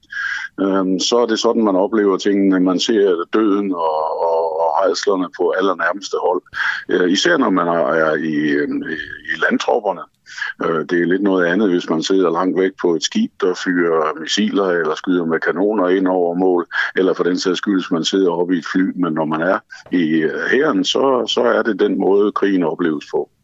Jeg tænker sådan på, fordi Jonas han er jo ikke trænet soldat, øh, han er ligesom øh, frivillig kæmper dernede. De episoder og de handlinger, han har udført, ligner de ting, som ægte soldater normalvis oplever under en krig? Altså for det tror jeg. For eksempel det her med, at han vælger at skyde ind i hovedet. Jamen det, det tror jeg, og jeg synes også, at efter det jeg har hørt, at det, at det netop, som du siger, lyder som om han er ikke en meget trænet øh, soldat. Der er noget i hans sprogbrug, der ikke lyder som om han har meget militær træning og erfaring bag sig. Øh, og så øh, får han også sagt, at man ikke øh, må, må skyde øh, i hovedet. Det mener jeg faktisk ikke er tilfældet. Okay, det, det må man godt. Nå, det troede jeg faktisk var en krigsforbrydelse. Nej, det tror jeg ikke. Det er faktisk noget af det, som hvad hedder det, de her såkaldte skarpskytter og den slags, de ofte gør. Okay. Øh, så vidt jeg ved i hvert fald. Men, øh, men, men bortset fra det, så, så, så, så er det tydeligt i meget af det, jeg har hørt, og det han fortæller, at øh, han, er, han, han har ikke sådan noget erfaring bag sig, hverken lang militær uddannelse eller en sige erfaring i at være i krig. Og den måde, han beskriver det på, det tror jeg er meget sådan, som man vil opleve det som helt almindelige menneske, der måske, hvad skal vi sige, har søgt et eventyr eller har haft en anden motivation, en anden motivation for at, at begive sig øh, ud i, i sådan noget som at melde sig frivilligt til, til en af parternes krig. I, øh, I de her bånd, Claus Mathisen, hvor øh, blev din øh, bryn mest rynket, eller var der måske et sted, hvor du tænkte, hovsa, det kan jeg da bruge i mine analyser? Øh, der var ikke nogen steder, hvor der var noget, der kom øh, meget bag på mig, det må jeg sige. Måske lige bortset fra det, som jeg siger, at øh, så vidt jeg, så vidt jeg fangede det, så havde, øh, så havde han startet sin vej ind i, det, i, i militæret ved at være sanitetshjælper. Og det vil sige, at som sådan, så er man jo ikke, så, så står man jo ikke øh, i krigen i den forstand, altså så, så kan man ikke også samtidig skyde. Det er sådan lidt det ene eller andet, fordi der bærer man jo Røde Kors øh, afmærkning og må derfor heller ikke skydes på mm. øh, i princippet, og, og skal redde folk ud og, og forbinde dem og forsøge at redde de, øh, de livet hos dem, som er kommet alvorligt til skade. Og det fortæller han jo også noget om, at han, han, han kæmpede for, at der var så situationer, hvor det ikke lykkes. Og det tror jeg også er et fuldstændig rigtigt billede. Og sådan er det at være sanitetshjælper. Altså der er nogen, der dør i armene på en bogstaveligt talt, og det fortæller han jo også om. Og det virker meget troværdigt, synes jeg. Øh, og så, så fortæller han så senere åbenbart, at han også gået væk fra at være sanitetshjælper og blev sådan mere, kan vi kalde det, almindelig soldat, og står selvfølgelig også ansigt til ansigt med den udfordring, det er at skulle skyde på andre mennesker. Hvad med det øjeblik, hvor øh, Clara Vind, vores kollega, hun spørger ind til, hvorvidt øh, ukrainerne, de, øh, de ligesom fulgte krigens øh, regler. Der svarer han bare sådan, helt, helt klart, nej, nej, nej, det er der ikke nogen, der gør. Hmm, ja, jeg skal sige, så langt hørte jeg faktisk ikke, men mm. øh, jeg tror, jeg tror da, at det er øh, realistisk, at i en krigssituation, øh, som, som, som de er i her, så, så, er det en, så er det virkelig en konstant udfordring at holde sig inden for øh, det der, det, der hedder krigens love, og mm. det er en stor udfordring for begge parter. Jeg synes, det der måske er det afgørende i den sammenhæng, det er mere spørgsmål om, hvor, hvor sanktioneret er det opfra, altså hvor meget ser man igennem fingrene med det opfra, øh, øh, hvis det forekommer, og ikke mindst hvis det forekommer, hvor stor er viljen så til eventuelt at undersøge det nærmere og ligesom få klarhed over, hvad der er sket, og eventuelt bragt de ansvarlige øh, for øh, en domstol. Ja, fordi, men der er vel trods alt en forskel på, om det er trænede soldater, eller det med, at Ukraine ligesom har valgt at sige, I kan bare komme. Altså folk fra hele verden kan jo dybest set komme og, og slås. Det må vel trods alt øge risikoen for, at der bliver begået øh, krigsforbrydelser? Det tror jeg, du objektivt set har ret i. Øh, hvis vi går ud fra, at det med til at være en veluddannet soldat hører, at man også er gjort godt bekendt med krigens love. Det vil i hvert fald være noget, som vi i det danske forsvar gør temmelig meget ud af. Øh, sådan så man ikke bagefter kan stå i en situation, hvor man har gjort et eller andet, og så, og så må sige, jamen det vidste jeg faktisk ikke, eller det har jeg aldrig hørt, øhm, som en forklaring på, hvorfor det så skete alligevel i kampens side. Men det er jo rigtigt, at nogle af de mennesker, der kommer ned som frivillige her, de bliver måske øh, ret hurtigt sluset ind i kampen øh, og får får nødtørftig træning, både hvad angår de våben, de skal betjene os, og, og, og formentlig også sådan noget som det her, øh, lidt mere sådan, øh, kalde det etisk baseret, om, om hvor, hvad man må og hvad man ikke må i en krig. Claus Mathisen, øh, programmet er ved at øh, slutte, så vi har ikke så meget ja. tid, men lige kort til sidst. Øh, mm-hmm. Ham Jonas han nævner også noget med, at soldaterne plyndrer hinanden, eller de ukrainske soldater plyndrer øh, de russiske vi, soldater. Vi, vi skulle tage alt af formuleringen. Ja, er det også normalt i en krig, at øh, altså det, det giver sådan ubehagelige, ubehagelige associationer til 2. verdenskrig? Og hvordan jamen, jeg, jeg, jeg, håber, altså, jeg, jeg håber bestemt ikke, det er normalt, men jeg er heller ikke mere naiv, end at jeg tror, at det sker. Øhm, og, og igen, øh, det, der, der, ligesom jeg sagde før, det afgørende er, hvor, hvor, hvor meget man ligesom ser igennem fingre med det, eller måske ligefrem har øh, mere eller mindre givet tilladelse til det oppefra, mm. at øh, når man nu er ude og slås, så kan man også lide. Vi har jo set meget om russerne, der har taget vaskemaskiner og badekar og hvad der ellers for var af løsøger, man kunne få med sig. Og det er simpelthen bare i strid med, med krigens lov, uanset hvordan. Tak for det, Claus Mathisen. Det er helt i orden. Lektor i russisk ved Forsvarsakademiet. Og tidligere forsvarsattaché i Ukraine, kunne man også lige nævne. Ameritter. Ja. Og så vil jeg være der, Camilla. Det er vi, og vi vil jo normalt sige, at vi er tilbage i morgen, fredag, men det er vi ikke. Nej, vi skal bede alle sammen. Nå, det er stor bededag. Gud, vi skal spise videre i aften. Åh oh, nej, ej.